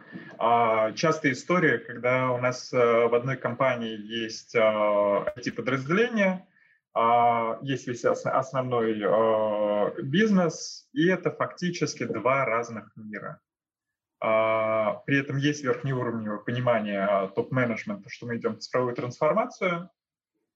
Мы договорились о проектах, о сроках, о правилах, о ресурсах. А, но здесь возникает самый, наверное, главный а, стоп-фактор. А, Илья, наверное, опять будет вопрос э, к тебе. Это твой второй любимый вопрос после команды образования. Это коммуникация. Вот, вот как поженить это, эти два мира, чтобы люди услышали друг друга, помогали друг другу, чтобы, чтобы в итоге наш, наш продукт э, случился и был крутым. А, ну, спасибо, Петр, Петр, спасибо за вопрос. Все зависит от масштаба, да, но ключевая история здесь простая – прозрачность. А, здесь не нужно закрываться в комнате и изображать, что мы там шуршим и машинку времени строим. Здесь нужно четко говорить, а, четко коммуницировать, какая у нас цель, да, что мы делаем. А, совершенно не обязательно, что мы завтра обещаем заработать миллион долларов, но мы завтра обещаем привлечь, а, не знаю, там, тысячу новых клиентов или опробировать новый сервис, или опробировать новую фичу. И мы показываем а, в первую очередь команде, ну то есть здесь опять же самые простые подходы, связанные с гибкой разработкой, когда там начинается ежедневно с, с матрицы задач, с канбана, с правильного планирования, давайте простым словом, хоть сразу там простое слово приходит в голову бэклог. И я, я понимаю, что это совершенно непростое слово, да, ну, условно говоря, задачника, да, что мы делаем для того, чтобы добиться вот этой конкретной цели, и при этом понятно, кто и когда это делает. А, и когда это понятно самой команде, это понятно всем окружающим. И для окружающих это не должно быть секретом. Мы в большой компании делали следующим образом. Значит, э, во-первых, мы начали с прозрачности, и мы действительно коммуницировали, э, не просто хвастались успехами, да, вот хвастаться успехами тем, что, о, смотрите, вот вы там такие, или мы вот сегодня новую фичу опробировали, а, при том, что все понимают, что эта фича, ну, она яйца выеденного не стоит, там, да, это такая игрушечка, опять же, которая, ну, поиграли, что-то нарисовали. Когда мы коммуницируем определенные значимые результаты, говорим всем, что мы это сделали. И не только мы, а нам еще помогли вот эти, вот эти, вот эти, вот эти. Да, вот они тоже молодцы. А, когда мы прозрачно это делаем. Это нахождение, на самом деле, когда люди понимают, что происходит, здравомыслящие люди, я сейчас не говорю про людей с рациональным мышлением, да, я не говорю про людей, которые изначально настроены на то, что все провалилось. Да? Я говорю про людей э, рационально настроенных, которые умеют воспринимать результаты, воспринимать информацию, а, адекватно на нее реагировать, у них возникает правильное впечатление, что да, там что-то происходит, там происходит а, не просто что-то происходит, там происходят правильные, правильные процессы. даже если они ошибутся, и если они скажут, мы протестировали гипотезу, и она у нас провалилась, ну, значит, она провалилась. Значит, просто они заранее сказали, должны были сказать, что это гипотеза, мы тестируем гипотезу. Что значит мы тестируем гипотезу? Она может получиться, она может получиться лучше ожиданий, она может не получиться. Да? И это все три результата, которые одинаково ценные. Поэтому, отвечая на твой вопрос по коммуникации, это, во-первых, коммуникация живая, да, коммуникация прозрачная, э, коммуникация э, желательно еще э, оставляющая след. В каком смысле? Не в том смысле, что я пишу, сижу на диктофон и в блокнот, кто, кто где, когда, что сказал, но а, особенно коммуникация в рамках рабочего процесса. Но все, что сделано, все, что запланировано, все, что запрограммировано, оно все правильным образом документируется. Потому что нужно понимать, что мы все живые люди, что завтра мы можем, не дай бог, заболеть, а, исчезнуть, переехать и все прочее. И новый человек, который вливается в команду, он должен иметь доступ к этой базе знаний, которую он прочитает, посмотрит и поймет, что было сделано до него. Да?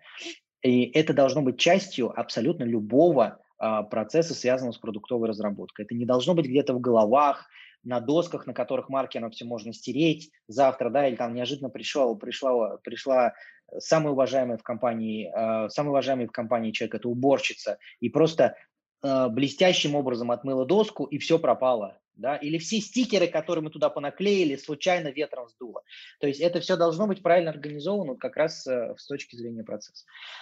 И еще с точки зрения коммуникации – наверное, ну, наша практика показала очень хорошие результаты.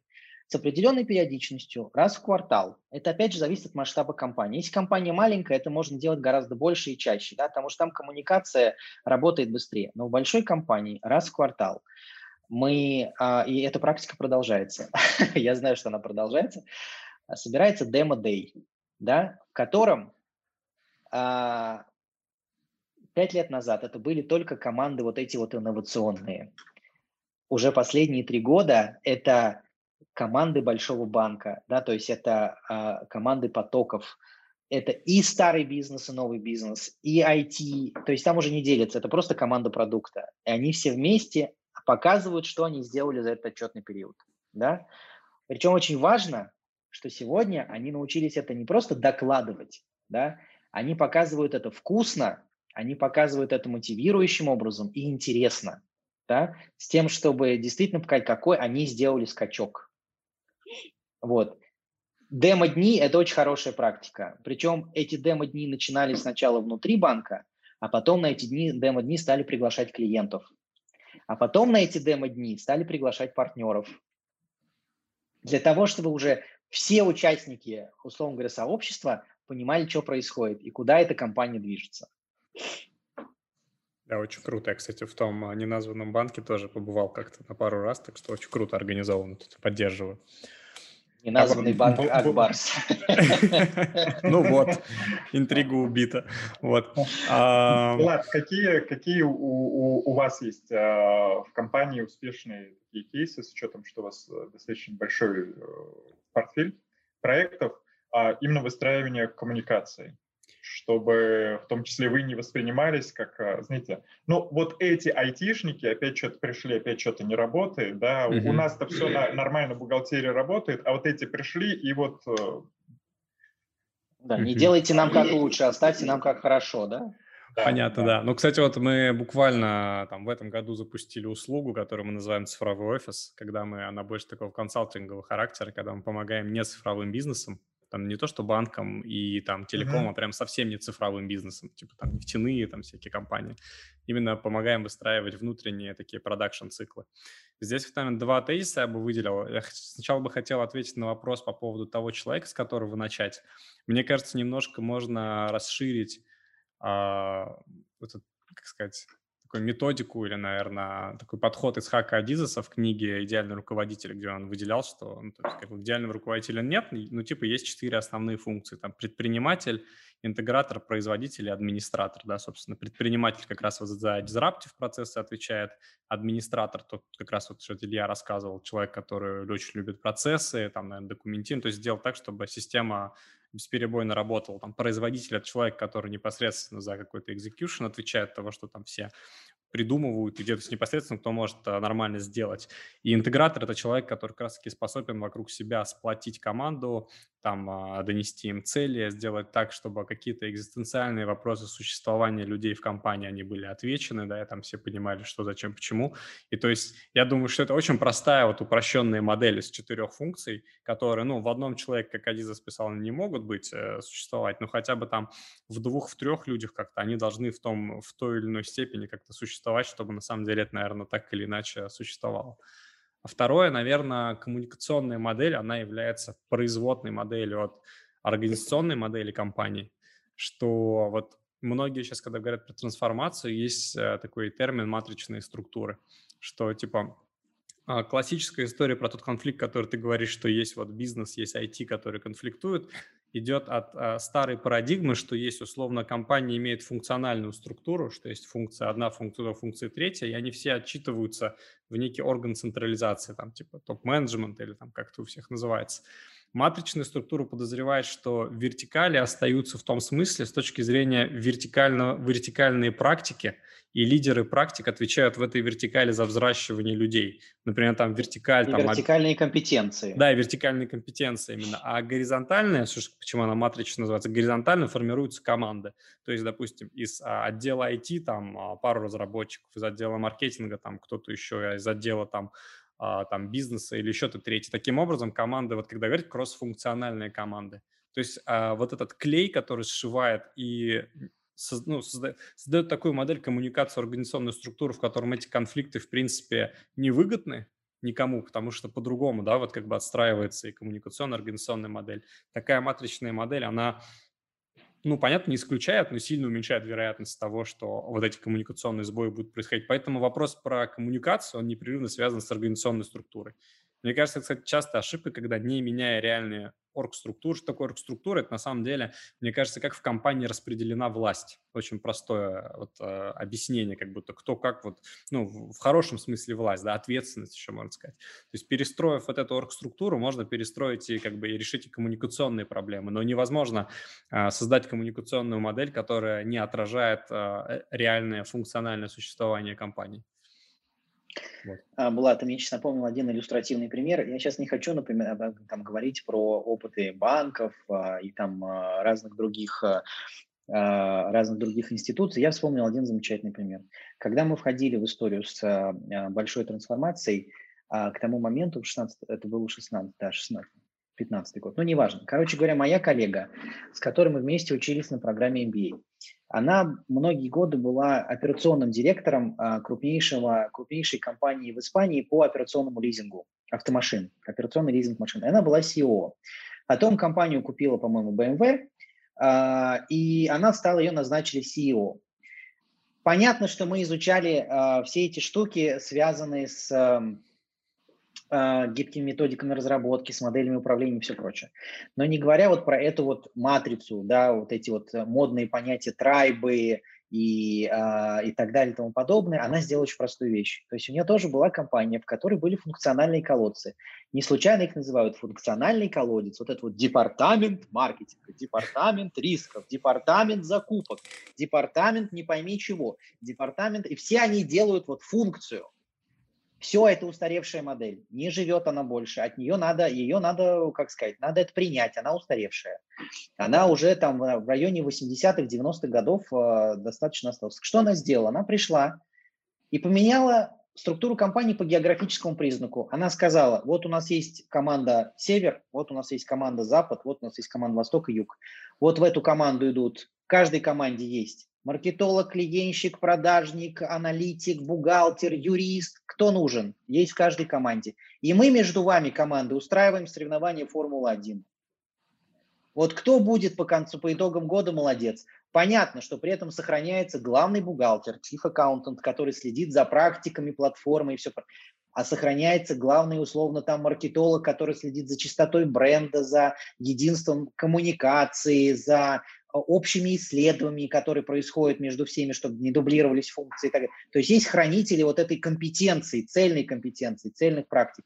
Но при этом работает кроссфункциональная команда. У меня есть все ресурсы для успеха. Я никуда не прошу, не хожу, не, там, не умоляю, сделай мне вот этот вот, э, сделай мне вот этот кусочек работы. У меня есть человек, который это может сделать. Дальше вопрос исключительно вот кто, кто чемпион.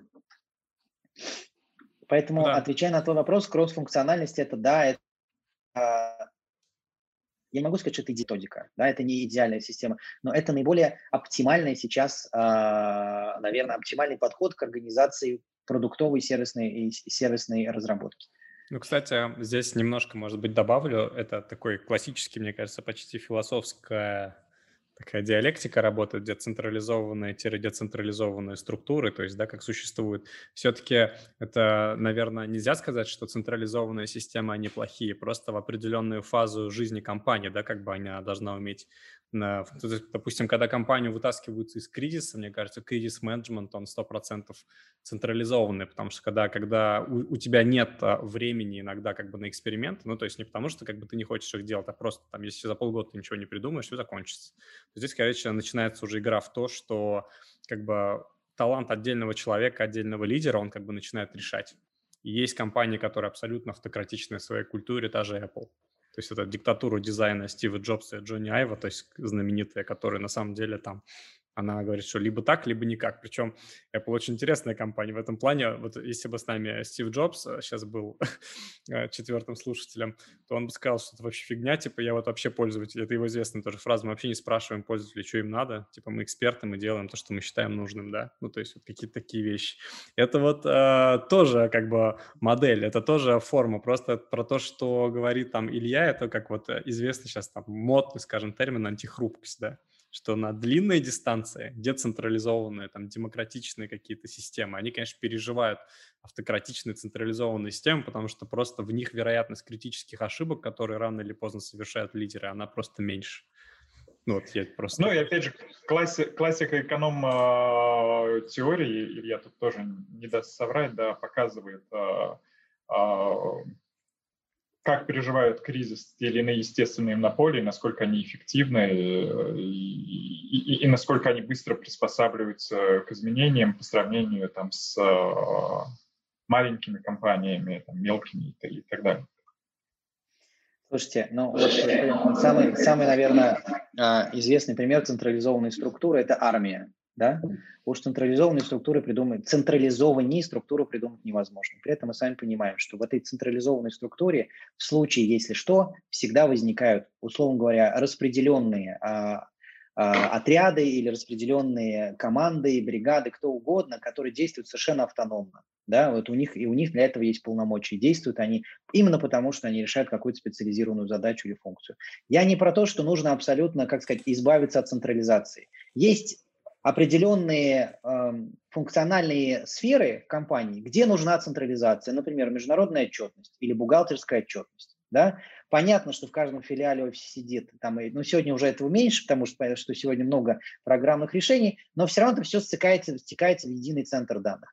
Я думаю, что мы эту тему там на части затронем, например, э, то, что называется функция э, как раз э, дата-офисы в компаниях сегодня, да, они в определенном смысле должны быть централизованными, то есть должно быть централизованное хранилище данных, должны быть, э, должен быть централизованный, правильно организованный процесс в получении данных, обработки, хранения, обогащения, вычистки и так далее, который который распространяется на всю компанию, да, на всю систему. Есть такие функции, которые должны быть централизованы. Но я говорю про то, что продуктовая разработка, продуктовая продажа, клиентская разработка, это особенно разработка, когда мы новый продукт создаем или новый сервис, они не могут быть централизованными сегодня. Ну никак. Они подчиняются общим законам компании. Но у них для того, чтобы делать, пробовать, тестировать, должна быть большая широта а, автономности. Иначе это не взлетит.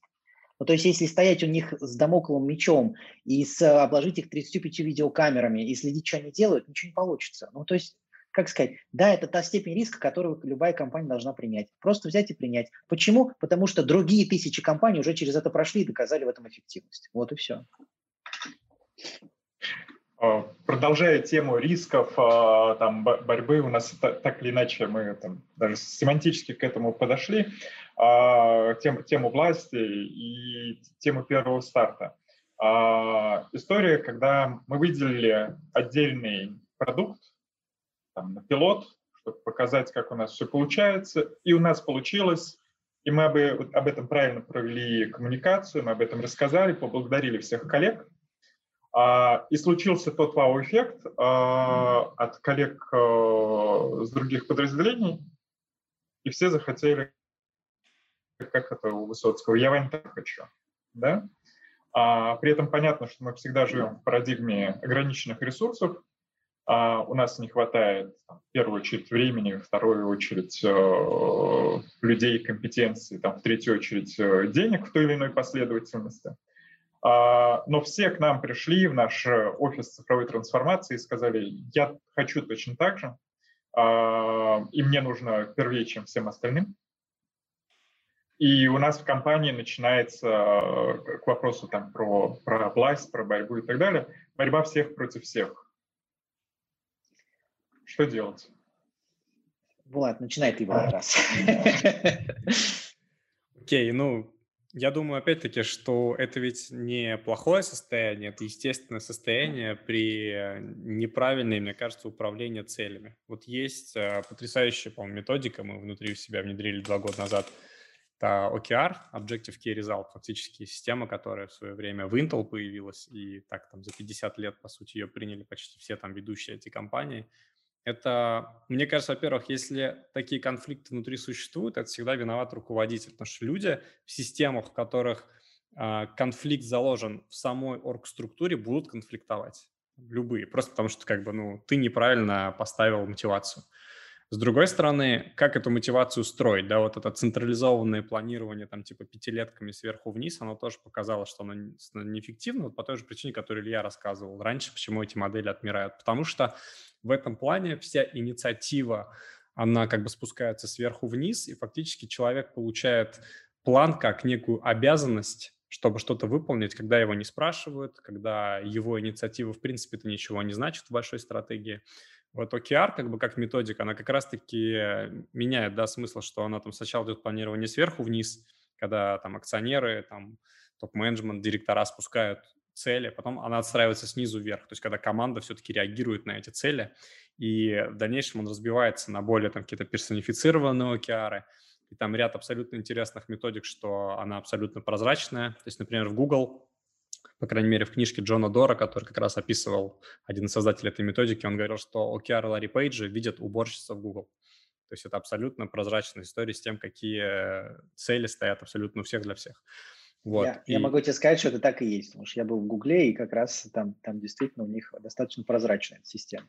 Супер, да. Все ли они мне рассказывают, это другой вопрос, но в целом она прозрачна. Главное, чтобы всем казалось, что она прозрачная, и все в это верили. Тут я так немножко сделаю ремарку. Вот. А, и получается, что вот в такой системе, когда она нормально, центр... нормально как бы спущены планы, нормально спущены цели, нормально поставлены, как в OKR называется definition of done, да, то есть вот эти определенные критерии, по которым мы определяем, достигли мы достигли результата. В таких ситуациях война всех против всех, она как бы невозможна, потому что часто OKR ставится так, что как бы если вы не сколлаборируетесь, не договоритесь не решите, вы все проиграли. Ну, то есть как бы конфликты становятся невыгодны. Понятно, что это всегда такие и идеальные метамодели, и там на местах там что-то происходит, но все-таки мы сейчас говорим о определенных там вероятностных да, моделях. То есть всегда может быть какой-нибудь один а, особо там с увеличенной амигдалой там фрик, который будет готов конфликтовать, там саботировать и прочее. Но тут, если у тебя есть терпение, можно менять. Если нет, можно увольнять, как мы раньше говорили. Вот то, что может быть побочные эффекты сильнее. Для меня кажется, что эта вся история с конфликтами, это опять-таки про оргструктуру и про то, как вот э, поверх этой оргструктуры, как она окутана определенной системой трансляции стратегии, трансляции целей, трансляции мотивации. Классный тезис. Классно, классно, а, очень четко сформулировано. А, я только добавлю следующий момент. Значит, что такое бизнес? Простите за верхнеуровневую, за верхнеуровневую э, цитату. Но сейчас всегда учили. Бизнес – это зарабатывание прибыли для акционера. Да? Акционеров может быть много, акционер может быть один, большой, маленький, какой угодно. Булат акционер своего бизнеса, и он свой бизнес идет в первую очередь для того, чтобы зарабатывать бизнес для акционера. То есть зарабатывать прибыль, не, не, не бизнес, простите, а говорился, зарабатывать прибыль для акционера. И когда мы понимаем, что наша цель общая зарабатывание прибыли, да, вот мы эту цель обозначили, мы обозначили, мы понимаем, какой у нас рынок, мы понимаем, какую долю этого рынка мы хотим получить и какую прибыль мы хотим заработать. Все это сегодня просчитывается и так далее. Мы дальше выстраиваем приоритеты. И здесь, безусловно, может быть борьба за ресурсы. Это нормально. Она в коммерческой, в государ... она не может быть, она есть в коммерческой, в государственной, в большой, в маленькой компании, она всегда есть. Но есть система приоритетов, которая хочешь ты, не хочешь ты, но если она сформирована на основании хорошо продуманных, хорошо осмысленных, объективных данных, понятно, что при формулировании таких, при формулировании подобного рода целей всегда есть определенная доля неопределенности, рынок вообще существует в неопределенных условиях, всегда есть определенная доля допущений. Но мы договорились, что вот у нас такой рынок, вот такие водные, мы видим себя здесь, мы видим такую прибыль. И для этого нам надо сделать раз, два, три, четыре. И вот эти раз, два, три, четыре как раз определяют, куда и в каком объеме распределяются ресурсы. Это не значит, что ты навсегда остался в аутсайдерах своей бизнес-единицы или с чем-то еще. Welcome. Не согласен, доказывай. Но есть определенная система приоритетов, под которую подстраивают все остальные. И как раз вот здесь вступают в силу те самые океары, о которых говорит Булат. Да? Вот они тут начинают работать, потому что дальше каждый понимает, какая цель, к чему он движется и какая его роль, да? каким должен быть его вклад в достижение этой цели. Борьба за ресурсы нормально. Э, это совершенно здоровая ситуация. А, нездоровая, когда она неуправляемая. Нездоровая она, когда ресурсы получил тот, у кого ближе доступ к телу. Тогда она нездоровая. Да? Нездоровая она тогда, кто молодец, тот, кто первый добежал. А в нашей жизни это не тот, кто первый добежал, а тот, кто первый сообщение отправил. Да? Вот тогда она нездоровая. А когда она продиктована пониманием рынка, пониманием бизнес-цели, бизнес-результата э, компаний, тогда система приоритетов выстраивается достаточно четко. Следующий вопрос продолжение. А, когда мы говорим про топ-менеджмент, а, и ну, мы с вами знаем очень часто историю, когда в компании появляются бизнес-юниты, отвечающие за цифровую трансформацию, туда а, производим определенное вливание денег, очень часто это происходит не потому, что есть какой-то четкий план, а потому что есть какие-то красивые обещания, да, то, о чем мы сегодня говорили, что волшебники, сказочники и так далее. А, но очень часто топ-менеджмент не обладает какими-то продвинутыми компетенциями, а, чтобы оценить и как-то критически отнестись к тому плану цифровой трансформации, который предлагают э, там, внешняя компания, либо новый созданный бизнес-юнит.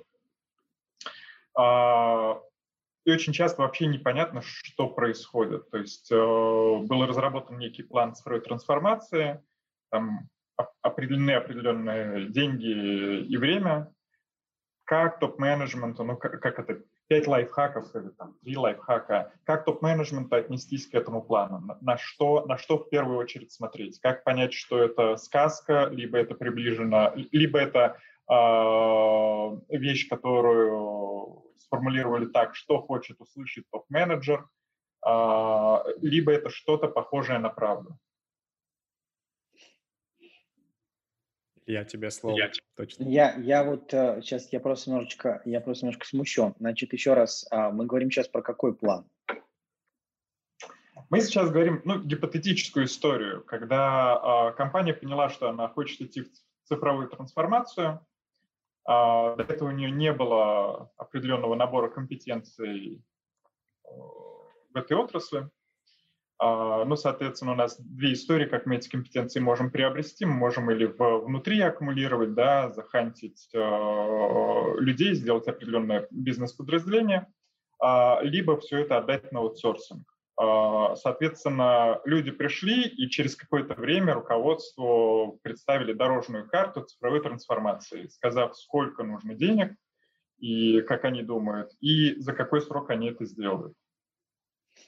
Ну, я хочу просто сейчас понять вопрос, Петр. Мы, здесь вопрос в том, что мы выбираем, э, условно говоря, сделать продуктовую разработку своими силами или привлекать э, внешнего контрагента. То есть мы вот в какую... Или, условно говоря, как сделать так, чтобы топ-менеджера не надули.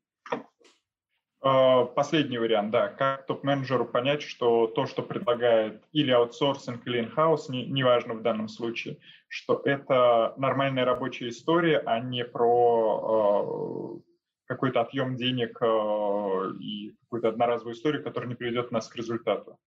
А, значит, опять же, зависит от масштаба бизнеса и от его специфики. Давайте вот я там поделюсь, поделюсь наверное, моим опытом, потому что я могу не знать, как это происходит в других, а, там, в других секторах. Но я считаю, что, условно говоря, отдавать бизнес на аутсорсинг, бизнес-функцию на аутсорсинг. Я сейчас говорю про бизнес-функцию. Это продукт, канал и э, клиентская работа. Это не очень целесообразно. Это такой своеобразный спин получается. Да? Либо ты их совсем отпустил, они там дальше сами развиваться начали. Либо, э, там, э, условно говоря, э, ты просто вырастил, там, вы, отпустил, вырастил себе конкурента. Отдавать подготовительную, в смысле поддерживающую функцию, любую поддерживающую функцию, сегодня это нормальная практика. Да? Сегодня, с учетом того, что многие компании развиваются как микросервисные платформы, как существует огромное количество интеграционных решений, совершенно точно не нужно изобретать чей-то велосипед. Если у кого-то уже хорошо работает, да, у кого-то есть сервис, который тебе нужен, который является частью твоего продукта, например, э, например сервис по онбордингу клиентов, либо, например, а, там, я не знаю, сервис онлайн-коммерции, сервис приема платежей для онлайн-коммерции, сервис по проверке, по, по проверке клиентов, если это где-то необходимо. Если где-то уже есть готовый сервис, то, конечно, его там не нужно писать у себя, но во всяком случае не в начале, а смотреть, можно ли его привлечь со стороны. Это как сказать, ну, это не, не напрямую отвечает на твой вопрос. Для того, чтобы напрямую ответить на твой вопрос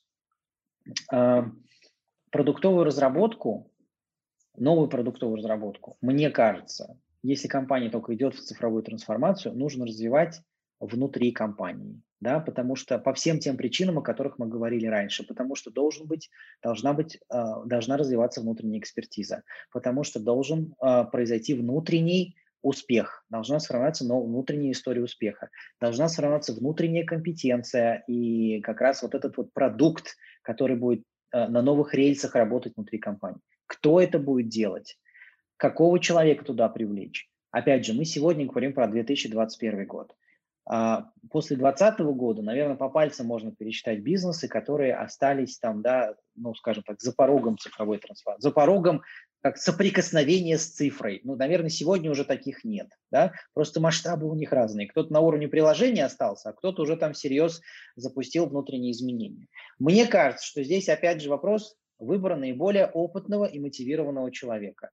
Если мы понимаем, что есть человек в рынке, который молодец, не просто потому, что он про себя круто пишет, про себя круто пишет в Инстаграме, в Фейсбуке и про него много чего там говорят, он, он везде хвастается своим успехом, а потому что у него есть бизнес-результаты, которые у него получились, да, там, в конкуренте или в, не в конкуренте, а просто в компании, в, в аналогичном бизнес-продукте, но в другом секторе. Да, это очень а, хорошо работает на стыке, например, телекома и банков сегодня. Да? Вот. То нужно, конечно, посмотреть в сторону того человека, который может прийти с опытом, с компетенцией, настроить, как бы реализовать продукт здесь. Но это совершенно не отменяет того, что нужно посмотреть внутри. А может быть, у меня есть уже человек с таким же опытом, с такими же компетенциями, но у который близок, например, к профессиональному выгоранию в том продукте, в котором он работает сейчас, который думает о том, чтобы уйти куда-то в другую компанию, а я ему сейчас могу дать новый вызов, новый челлендж, новую задачу, и он с большей мотивацией будет работать здесь.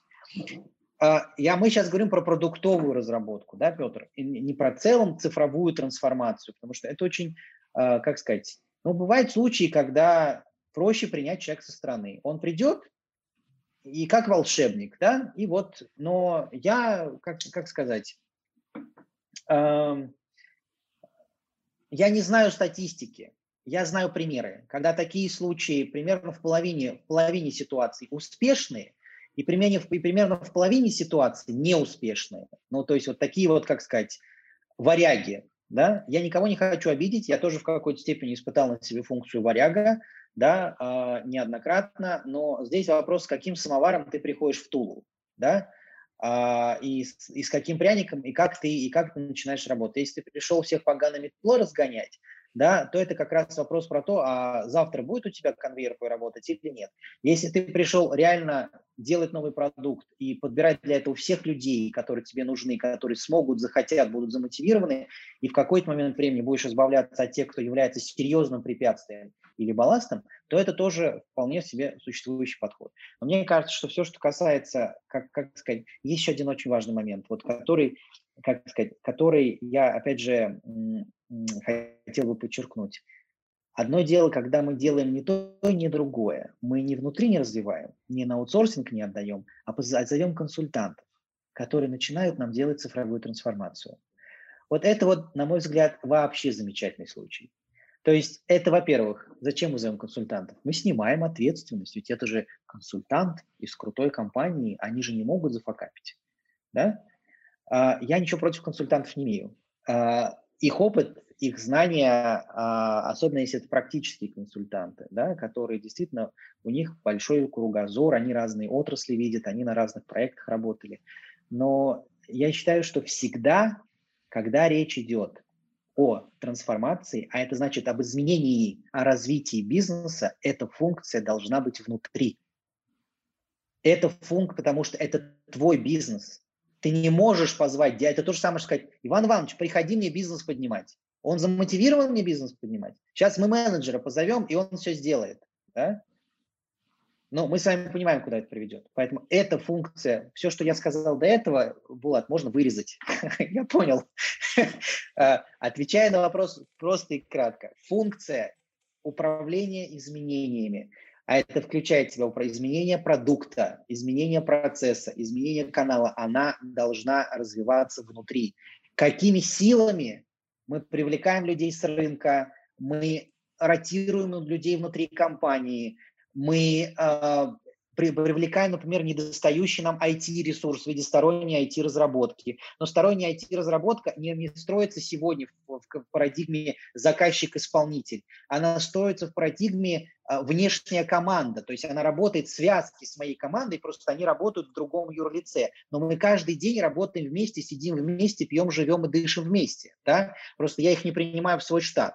У меня есть определенный там SLA с ними и все прочее тоже возможный механизм, абсолютно возможный. Если мы привлекаем консультанта, да, прекрасно, мы, э, ну, это большое заблуждение, коллеги-консультанты, посмотрев это, могут на меня обидеться, э, вот, но я могу сказать, что э, рассчитывать и возлагать э, надежды и перекладывать ответственность, а мне же консультант так сказал, это очень удобная позиция, но это слабая позиция, это, это, э, это это, это поязливая позиция, да, когда вот я работаю в большой компании, я, я, я позвал консультанта, и я делаю то, что они мне сказали. Они молодцы, но я же отвечаю за результат бизнеса. Да? Я слышу, я понимаю, что они мне говорят, но при этом это я принимаю решение, как и что дальше делать. И использую их лучшие практики, преломляю их на свою реальность. Версий много. Мне кажется, я ответил на вопрос. Очень круто, да, особенно про ответственность. Это действительно, мне кажется. Э, знаешь, э, у меня такое впечатление складывается, что э, действительно самые простые советы и правила, они самые крутые. Просто со временем своего созревания и взросления ты все глубже их понимаешь. Вот, допустим, тебе с детства говорили, что надо быть ответственным. Со временем ты понимаешь, что такое на самом деле быть ответственным. То есть такие моменты. Кстати, есть классное TED-выступление, книга, написанная двумя офицерами морских котиков в Америке. Экстремальная ответственность называется. Как раз про то, как э, в морских котиках в Соединенных Штатах выстроена структура ответственности. Типа за то, как, типа, если в отряде там штурма умирает солдат, то типа ответственный всегда типа командир, как они типа вообще вот э, создают вот эту штуку. Ну ладно, я бы на самом деле сказал, что Илья, по сути, я на 100% согласен. Я, наверное, бы буквально просто технически добавил, что, например, у нас у самих есть э, такое подразделение, T-Labs мы называем, собственно, где мы тестируем какие-то либо внутренние продукты, либо внешние продукты, где мы там инвестируем. есть там нормальные, классные мировые практики, которые позволяют на самом деле просто, во-первых, нормально формировать воронку, того, что ты рассматриваешь, скоринговые модели. Сейчас не будем о них говорить, просто это много времени убьет. Есть как бы нормальные модели вообще управления портфелем. То есть обычно компании запускают там не один проект, а как какой-то портфель. Есть, допустим, ну вот опыт, который мне больше всех нравится, это компания 3M. Это одна из самых крутых, мне кажется, инновационных вообще культур в мире. И там вот у них есть модель StageGate, типа модель э, открытия ворот. То есть кто, она... кто не знает, но 3M изобрели вот эту штучку. Прекрасно. Да, да, кстати, еще много чего другого, о чем вы не думали много даже. Чего другого. Вообще просто да. сумасшедшая компания. То есть там с точки зрения маркетинга и R&D. И вот как бы у них есть, они изобрели StageGate модель, в которых так как абсолютно объективно и прозрачно строятся условия прохода ворот в проекте. То есть, мне кажется, здесь как бы надо не пытаться анализировать иногда там топ-менеджера и кого-то, кто вам что-то предлагает, а как бы э, от себя отстроить, да, как бы, то есть мне не важно, какой у тебя опыт, сколько у тебя образования, сколько ты вообще поднял, заработал и продал.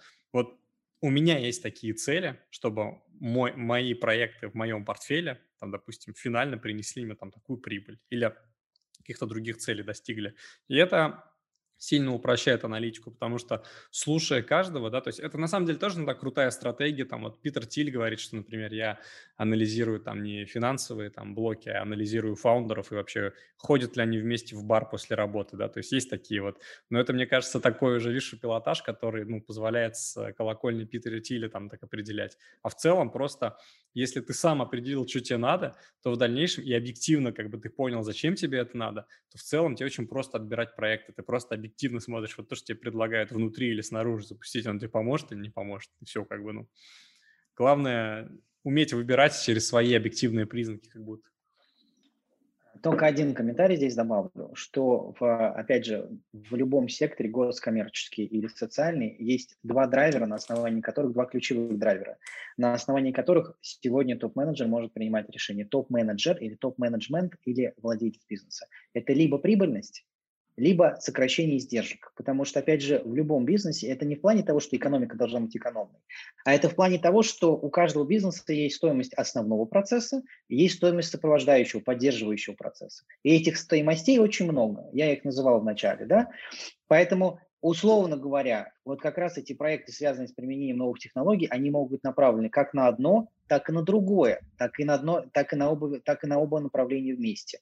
Другое дело, что вот как раз а, эти метрики нужно учитывать и понимать, что мы можем работать не только на увеличение прибыли, но и над сокращением, то есть над удешевлением а, нашего процесса и наших издержек. Это тоже совершенно нормально сегодня, потому что особенно, особенно про проекты сегодня связанные, например, с сокращением издержек, связанных с Customer Acquisition Cost, со стоимостью привлечения клиента, со стоимостью удержания клиента, со стоимостью поддержки клиента, со стоимостью, э, э, как сказать, процессов безопасности, я в первую очередь, в первую очередь про информационную безопасность, да, э, со, стоимостью беспере, со стоимостью бесперебойного э, бизнес-функционирования. Это, это, все, это все со стоимостью риска для целого ряда компаний, стоимость риска, да, который вполне себе просчитывается. Uh, то есть вот работа со всеми этими показателями, она, на мой взгляд, ключевая. Но еще очень хочется сказать, нельзя забывать про такую ключевую, про такую ключевую позицию, как а количество активных клиентов, средний чек на клиента, да, и удовлетворенность клиента. Uh, никакая цифровая трансформация, особенно сегодня в плане бизнес-моделей, невозможна без учета этих метрик потому что они четким образом нам показывают, насколько наш клиент счастлив нашим продуктом и насколько он готов продолжать им пользоваться а, и, снова, и снова с нами работать, снова у нас покупать. А, я думаю, что у нас а, подкаст превратится сегодня, а, помимо того, что у нас а, три, три гостя и я ведущий, превратится в, в блог какой-то по, по рекомендации книжек – а, на столе у меня лежит книжка, а, я ее уже прочел и купил в подарок другу. Майкл Мангер «Завтра 3.0», Высшая школа экономики издала перевод, собственно, про транзакционные издержки и экономику платформ, про ровно то, про что сейчас говорил Илья, про то, что мы можем растить прибыль в двух направлениях, либо приращивать э, количество дохода, количество денег, которые мы зарабатываем, либо снижать наши косты, а, и, соответственно, как, как цифра этому может помочь. А, Слушайте, вы все время говорите три гостя. Вы все время говорите три гостя. А кто у нас третий гость? Ну, мы все гости просто сегодня. А... мы, мы, мы все гости в этой жизни, это точно. А, буквально несколько вопросов осталось, которые мы собирали до эфира. Вопрос, связанный с тремя загадочными, четырьмя загадочными буквами CDTO. Кто такой, зачем он нужен, вообще нужен ли он? Или... Я, кстати, предлагаю просто, или мне кажется, дальше уже как-то покороче или по очереди отвечать, потому что, мне кажется, у нас да. подходит время. Вот. Илья, слово тебе, наверное, ты в этом точно круче разбираешься. Вы же, вы знаете, мне не получается покороче. Значит, я думаю, опять же, я сейчас апеллирую к опыту 2021 года.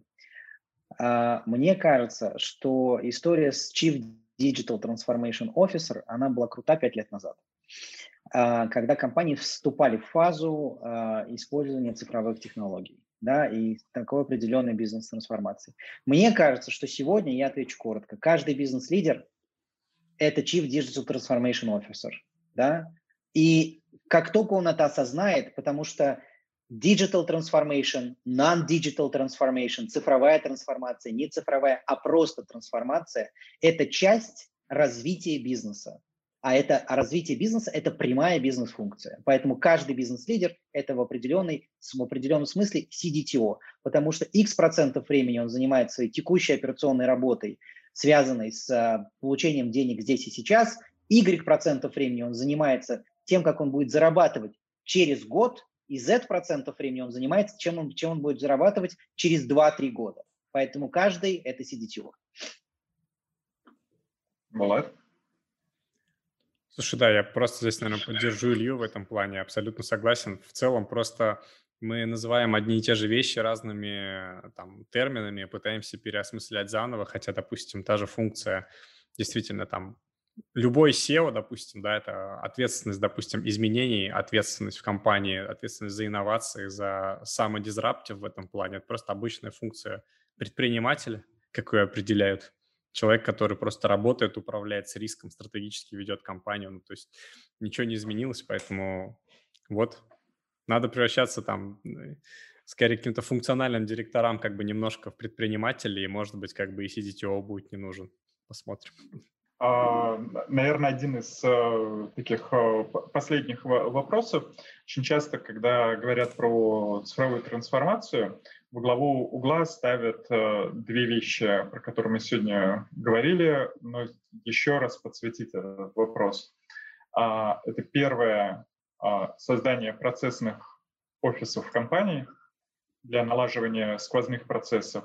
А, и второе – это во главу угла, когда мы ставим клиентский путь и изучение этого клиентского пути. Почему это важно? Вообще, важно ли это, или это какой-то эддон, который, ну, не самый главный в цифровой трансформации. И мы можем автоматизировать наши процессы без процессного офиса, либо без изучения клиентского пути. Давай, Булат. Ну, если честно, вот, может быть, я нуб, я первый раз слышу термин именно процессный офис, чтобы, типа, была такая функция, которая именно как будто за процессы отвечала.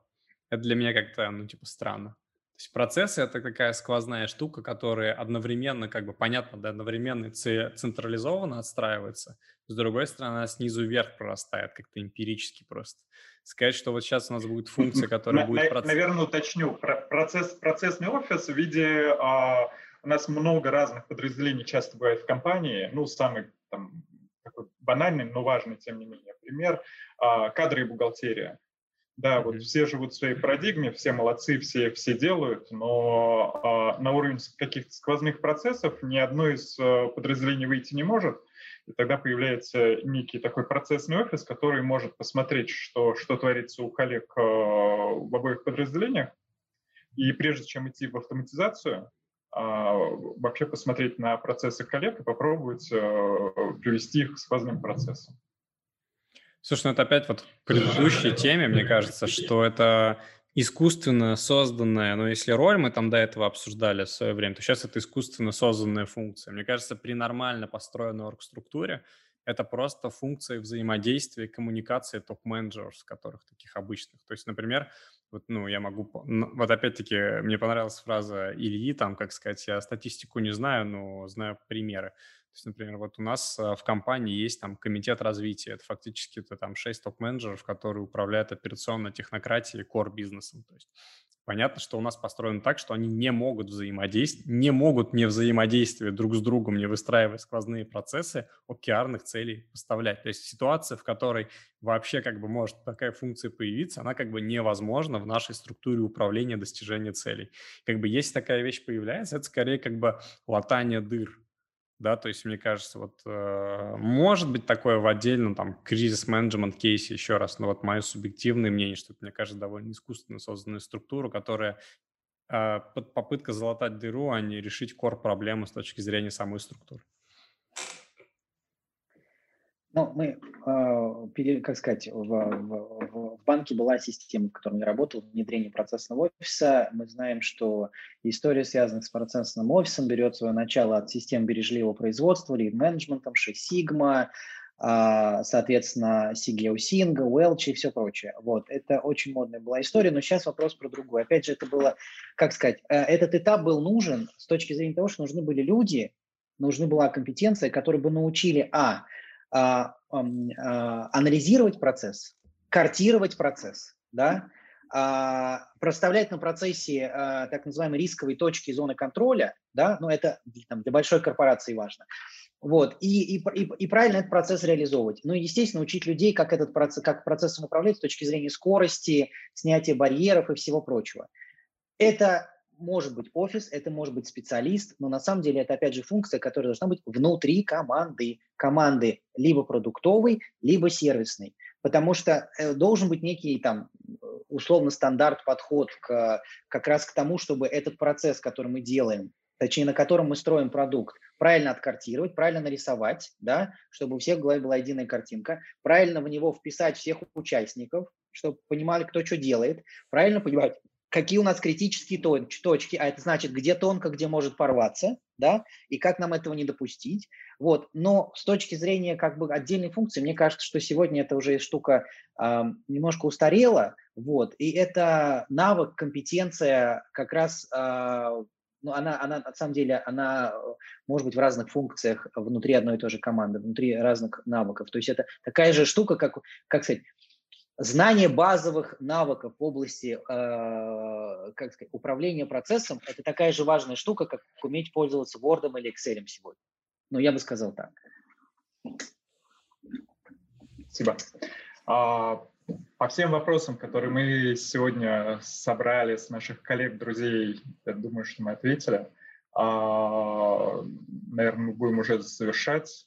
Если как-то, если есть что-то кому-то сказать э, в формате свободного микрофона, пусть скажет это сейчас. Или не скажет никогда. Со счетом или на счете, да, в спарте.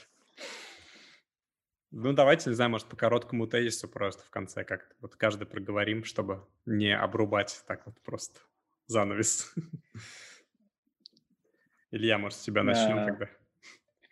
Ой-ой-ой. Ну хорошо, тогда две вещи, которые мне, наверное, вот сейчас пришли в голову с точки зрения такого свободного микрофона и в, в конце всего, как это, в контексте всех обсужденных тем. Мне хочется сказать две вещи. Первое, не нужно заблуждаться, что э, вы что-то делаете сегодня первым.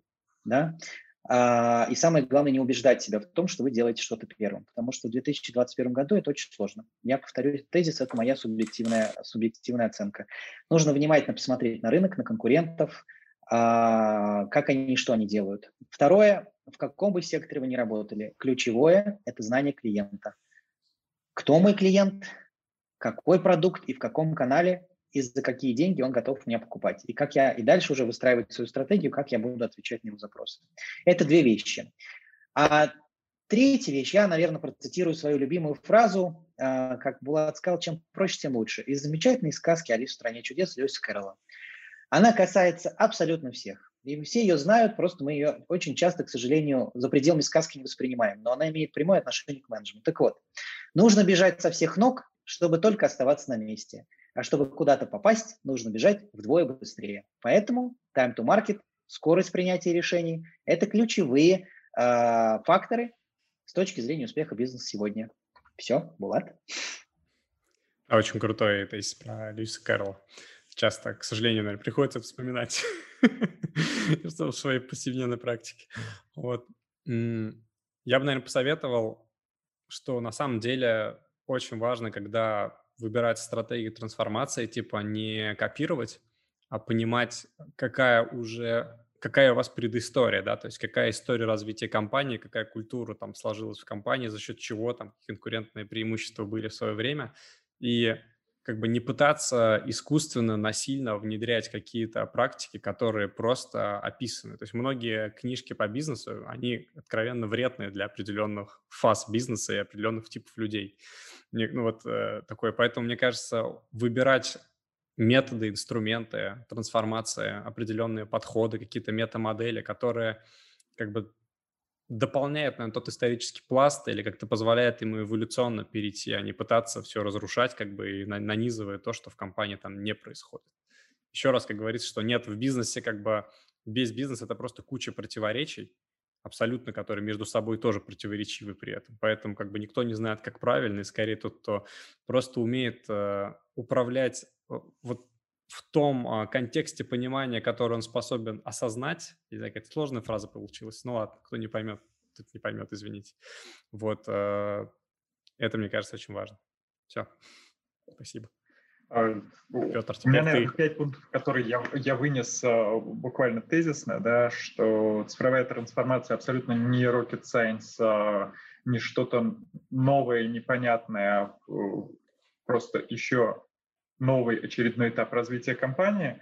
А бизнес, а, вне зависимости от того, какой формы собственности, но тем не менее в нем всегда а, важны пять элементов, а, наверное, на которых, собственно, все и строятся, все, все другие процессы. Это первое – это команда, а второе – это наши ценности, наши убеждения. Третье – это а, во главе угла, когда у нас идет заказчик, потребитель, клиент, когда мы понимаем, кто он, зачем он, и когда у нас есть четкая, внятная, понятная стратегия. А, и это, конечно, когда этот процесс, который мы делаем, цифровой трансформации, он у нас абсолютно прозрачен, и у нас выстроены все коммуникации как снаружи, так и внутри.